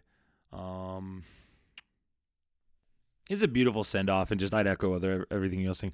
The theme in this movie that's really just awesome is family, and just like you see it on just like these intricate levels of going back in time, and they're meeting specific family members. So Tony finally got to reconcile that issue with his dad. He had these issues since like Iron Man 1. In his first line, he said, "My old man," like you could tell he didn't like fully love his dad. And then every movie you're seeing that breaking down. And then Thor got to go talk to his mom. And Nebula, she even at the beginning of the movie, she heard from Thanos say, "Maybe I was wrong about you." She got to reconcile to an extent with Thanos. And so to just kind of see this whole family thing happen, he sacrifices himself for his daughter and his wife and for his kind of surrogate son that he would call Peter. And you just get that beautiful scene at the end before we head to the funeral. Robbie, one more thing before we go to that scene. We got to start wrapping up. Can I be a little nitpicky with nope. the Iron Man snap? We haven't been nitpicky at all, so I don't want you to do that. Because I'm sorry, but the Hulk snaps his finger, and half of Hulk gets burned and fried. If Iron Man snaps his finger, in my head, he should have just basically disappeared right there. I don't know. I'm being nitpicky. I know they did it because they need a send off, but it just doesn't make sense to me. I don't know if the nanotechnology is somehow that advanced. You shut your mouth and let it be. And you can even get nitpicky with the nanotechnology can hold onto the Infinity Stones that took a freaking star to make. Tony Stark died. The gauntlet. Tony Stark died. Just let him be. You can't nitpick that, man. Tony Stark died. That's just my nitpicky little moments. Let him be. So, let him be. Whatever. We get to a beautiful, beautiful scene, beautiful moment. If you get nitpicky with it, it kind of ruins it. That was after the fact. Whatever. Mark, did I ask you, Mark? Great job. I asked you. About what? About Tony, right? About me being sad about Tony's death? Yeah, you're fine. Yes, I forgot you. I'm sorry, Mark. Go ahead and tell us about Tony's death. Are you okay about it? I already did say that I was really sad. Yeah. And cried a lot. Okay, good. I predicted... I know I got Captain America not dying, but my youth sure did die after Tony died. So, yeah, for sure. I would like to. So we go to this funeral scene. So also because I would totally was like, yes, Iron Man dying would be the most impactful death in the MCU, and there it is. We get to this funeral scene. We get literally everybody in this scene. You guys wanted me to note that Harley from Iron Man 3 was in it. I watched the end of Iron Man 3 today, and. Yeah, did he need to be in it? I don't know. Maybe I'm nitpicking there. But they kind of get this great homage. This is literally the hey, this was our MCU phase 1 through 3, our Infinity Saga. We get to see these guys really touching a moment. I don't think there's anything to add on to that from you guys. I guess Robbie does add something. I would like to add one thing. Yeah, I have a lot to say, I guess. I wish that would have been the Stan Lee scene. I wish he was in that scene. And I don't know how, in what capacity, if he's just standing there. And in my head, I just wanted him when... So you wanted a CGI, Paul Walker, Stan Lee standing at the funeral? Well, I don't know when I don't know when they did it. I'm saying if they could have done it, I wish he would have been in that scene. Because in my head, I'm just I want Stan Lee to walk up and be so what'd I miss? Or something like that. I don't know. I actually really I like that take a lot, Robbie. I like that take a lot. Yeah. I just thought that would have fit. But obviously, I don't know when they taped everything and how his health was. So yeah. That's my. We got a couple more things because I want to talk. I don't want this to be. It's going to be long already. We're already going way long. Hawkeye and Wanda get to grieve their losses, kind of set up their own shows a little bit. Thor gives Valkyrie Asgard royalty, makes her the queen. He says you're a king, but she's really a queen. And he becomes an Asgardian of the galaxy. And again, one of the most shocking decisions that they made, I thought, was making him an Asgardian of the galaxy. Then Cap takes the stones and Mjolnir back in time, fulfilling Bruce's promise to the Ancient One. And we get old man Cap on the bench, who passes off the mantle of Captain America to Falcon. And then Cap spends the rest of his days with Peggy. Mark, go. I'm going to blow your minds right here, guys. Go for it. So Captain America goes back and brings all these stones back to where they are, right? That's what he's doing. So give me the interaction where he finally encounters Red Skull, his nemesis from the first Avengers movie, or Captain America, the first Avenger. And you're just going to tell me he's just going to hand this stone back over? And then let's preface this. I got two tangents from this. He either gives the stone back, and it's a soul for a soul, so shouldn't he be able to get back Black Widow, in a sense, if he's able to give back the soul stone? We're losing. Mark, say that one more time. Sorry. Lost you. Say that one more time. If it's soul for a soul, as Red Skull tells us, when he gives back the soul stone, he should be able to get back Black Widow. In theory, sure. If he's bringing it back to the exact same time.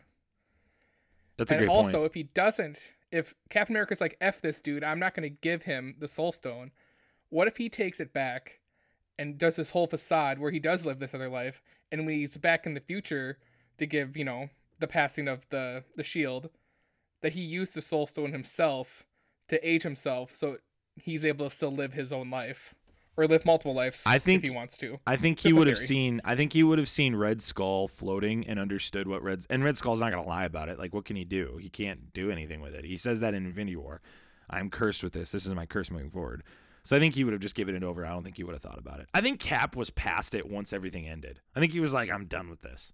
I think Tony really showed that to him at the beginning of this movie of like, hey, go get a life. But one question we need to kind of throw out is, I guess the science behind it is wonky online. To me, it was pretty self-explanatory. But I know some people are wondering, did he go back to the 50s, live his life out, then come back? It's self-explanatory to me. He could have used the Pym particles later.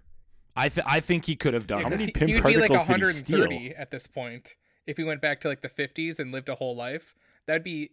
And granted, it's Captain America with the super soldier serum, so he would age slower, but he would still be 130 at this point if he lived a whole life. Yeah, I think it's implied he used the particles to Peggy, come later. That no one ever saw her husband, and all family photos didn't have her husband. No, Mark. Would you listen to the time travel rules here, Mark? He splintered another life here, dude. But then he's doing This isn't the life they live. So you're saying this man, he lives the life, then brings back the stone, and then just dies right there? Yes, that's literally what they said. Basically, yeah.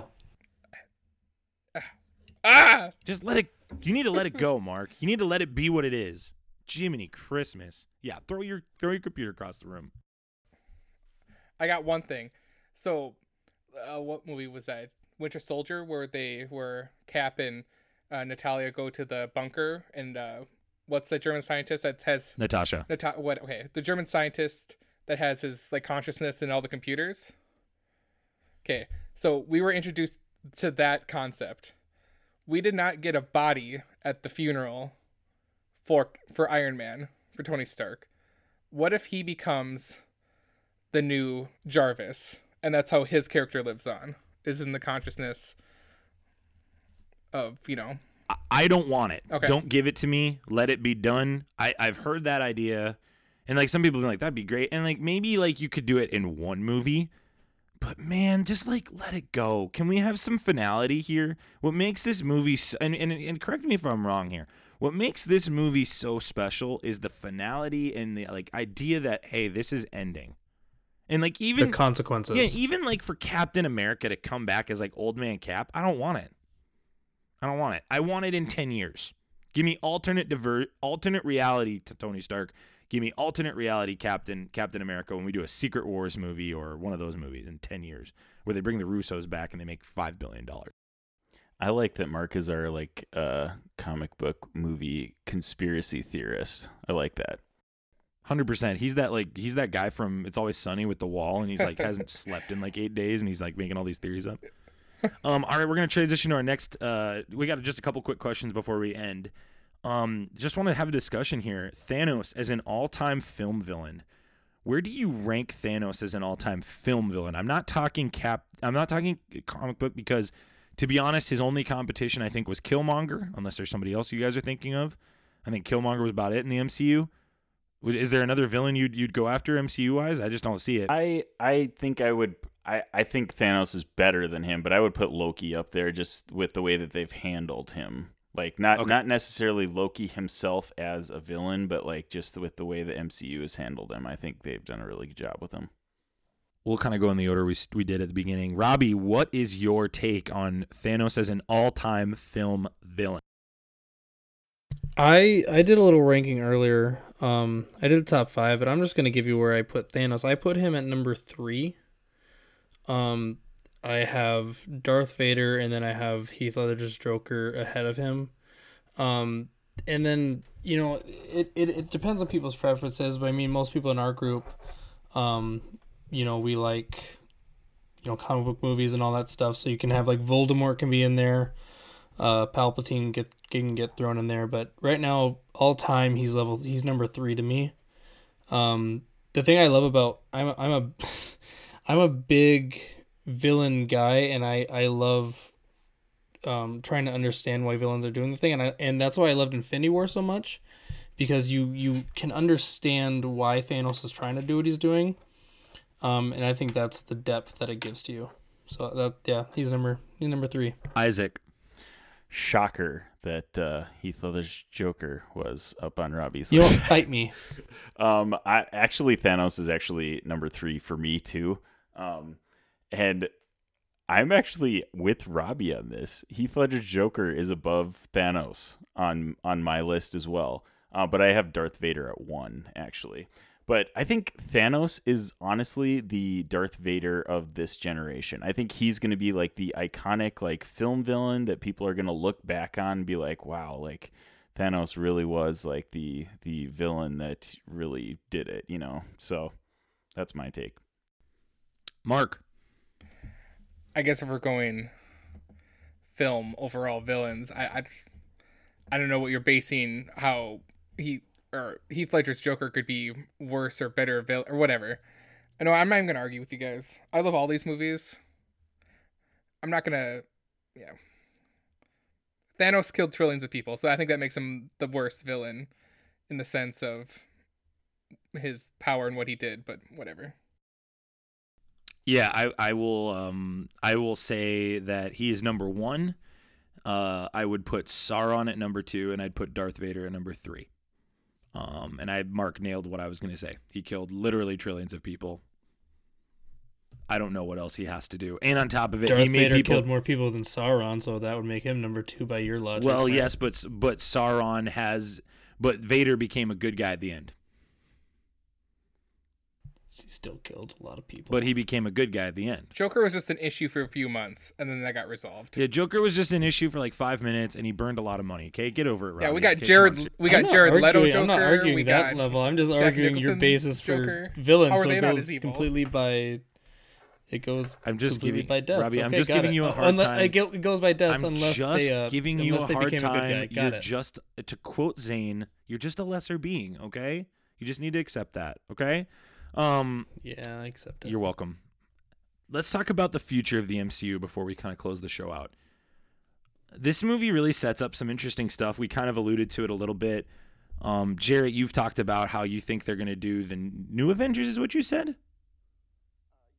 Young Avengers, I'm sorry. What do you guys think is going to be the future of the MCU? What do you kind of think? Where do you kind of think they're going? What do you want to see moving forward? In the MCU, Robbie? I think the easy answer, and maybe not for you guys, but X-Men, getting the X-Men stuff in there, expanding on the Spider-Verse.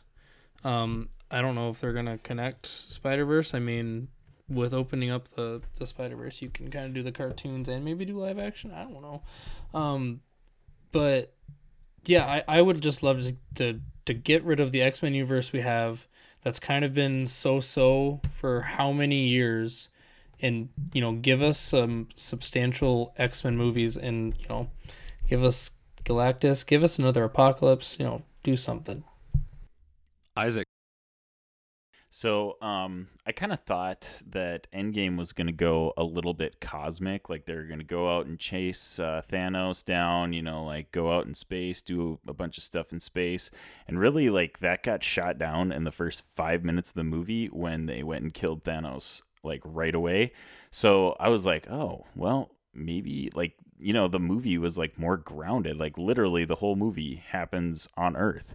So I was like, oh man, all right, well, my guess of where it was going is like maybe totally off base. So I'd kind of echo what Robbie is saying, that like you have these entities like X-Men and Fantastic Four that have movies, but like not really super well done movies, and now you can tie them into the MCU, which would be awesome. So I'd love to see some X-Men Fantastic Four crossover type stuff. Mark, when you presented this question to me, it made me think a little bit more. I love X-Men. I want more I want all the X-Men in the MCU. But how do you bring their history into a history that already exists without having to like splinter time or for some reason universes collide or something like that. Like that's how you'd introduce them. You can introduce Fantastic Four, which I think will probably be the first group we get because they become the Fantastic Four through an accident. So, right? And so maybe that's how we do it, or maybe that's how like a Galactus gets involved or something, where X-Men become involved or something.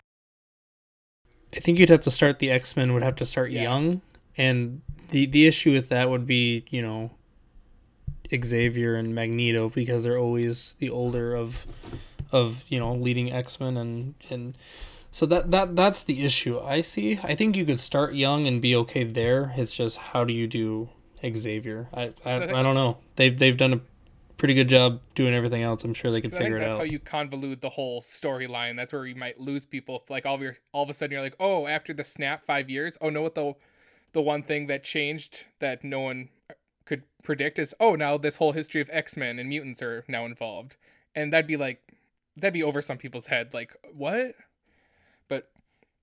But then they say Deadpool is going to survive, so it'll be interesting to see what they do in the next 5 years if they introduce X-Men in that amount of time. I think for sure they're heading to Secret Invasion. I think Secret Invasion would be great for Captain Marvel 2.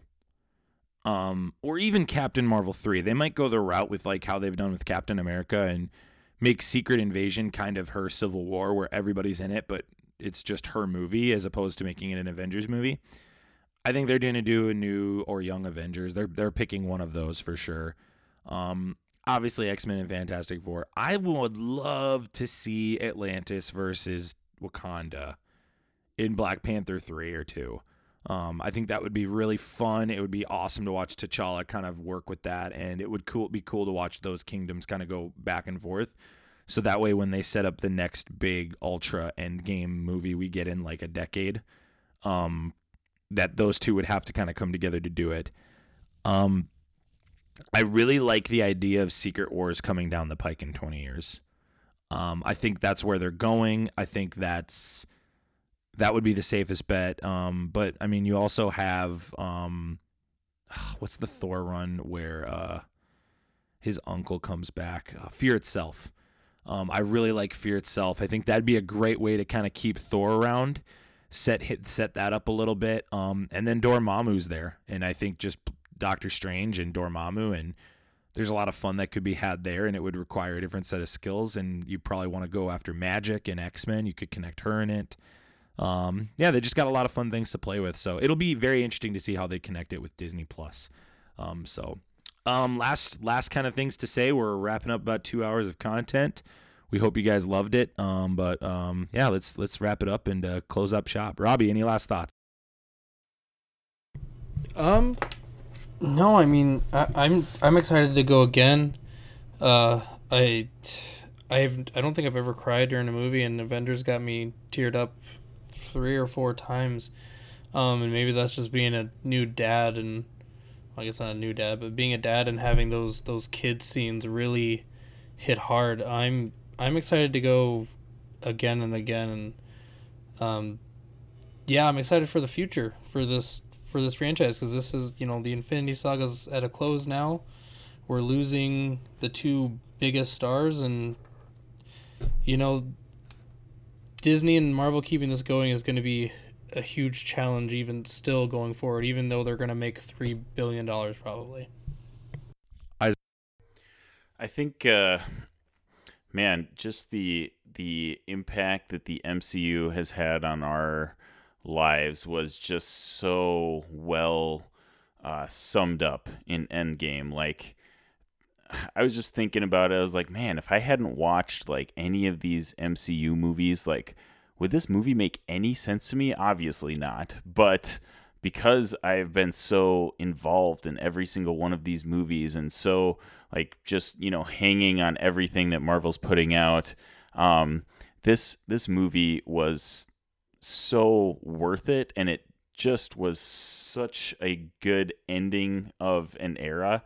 So, and even, you know, at the end when they didn't have a post-credit scene, like I wasn't even mad. I was like, man, This is an ending that is so satisfying that I'm just okay with it ending, which I never would have imagined myself like coming to terms with before this. So this movie was amazing, and it was one of very few movies that I would have just literally walked right back into the theater and watched back to back. Mark. Yeah, go see Endgame. If you haven't seen it, I don't know why you'd be listening to this if you haven't seen it. And kind of to come back to what Robbie said, no one's really gone.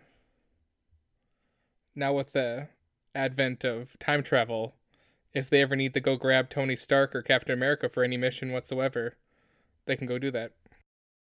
Film is so subjective. I mean, even we just made fun of Robbie about Heath Ledger's Joker and how just that impacted him. And it's very rare that you see an event that is impactful on a world global scale.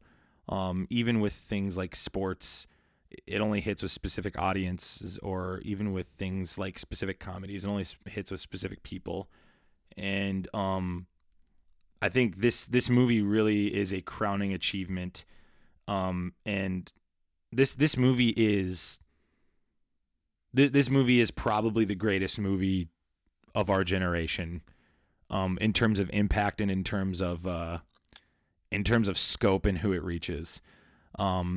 Kevin Feige is, can't say enough about him. The Russo brothers, 3 different $1 billion movies all in a row. Those dudes have been working for 8 years straight, just grinding to entertain us.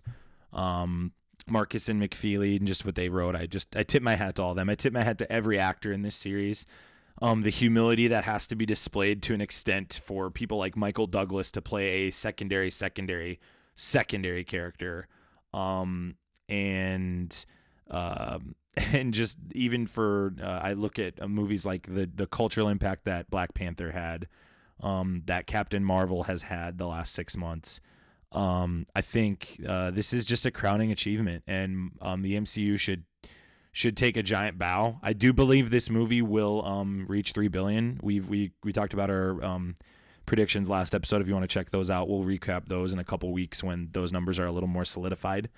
But I do think this movie is going to reach 3 billion now, and I think it deserves it. And I'll go be seeing it at least 2-3 more times.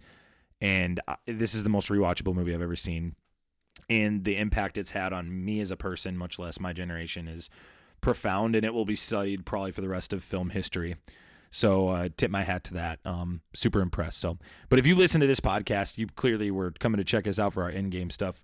We're a weekly podcast. We talk about other things aside from Avengers: Infinity War. We talk about movies. We talk about film. We talk about TV, pops, toys, all that kind of jazz. So if you want to check us out, make sure you check us out. Isaac, can you plug what's our social media stuff? You want to plug that real quick, Isaac? Sure. Isaac, we are on Twitter. We're on Instagram. We're on Facebook.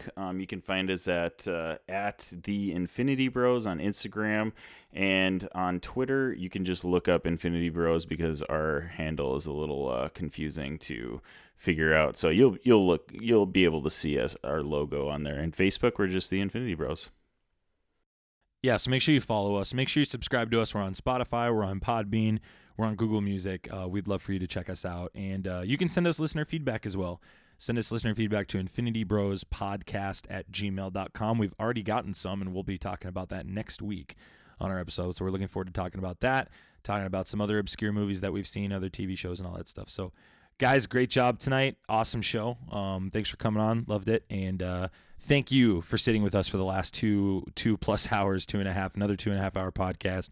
We're grateful for you guys, grateful for you. And we hope you have a great week in celebration of Endgame, and enjoy Game of Thrones tonight, guys. We're signing off. Y'all have a great one. And thanks for listening to the podcast that's perfectly balanced, as all things should be. Thanks for tuning in to the Infinity Bros Podcast. You can find the Infinity Bros on Facebook, Instagram, and Twitter at The Infinity Bros. Feel free to send listener feedback via email at infinitybrospodcast@gmail.com.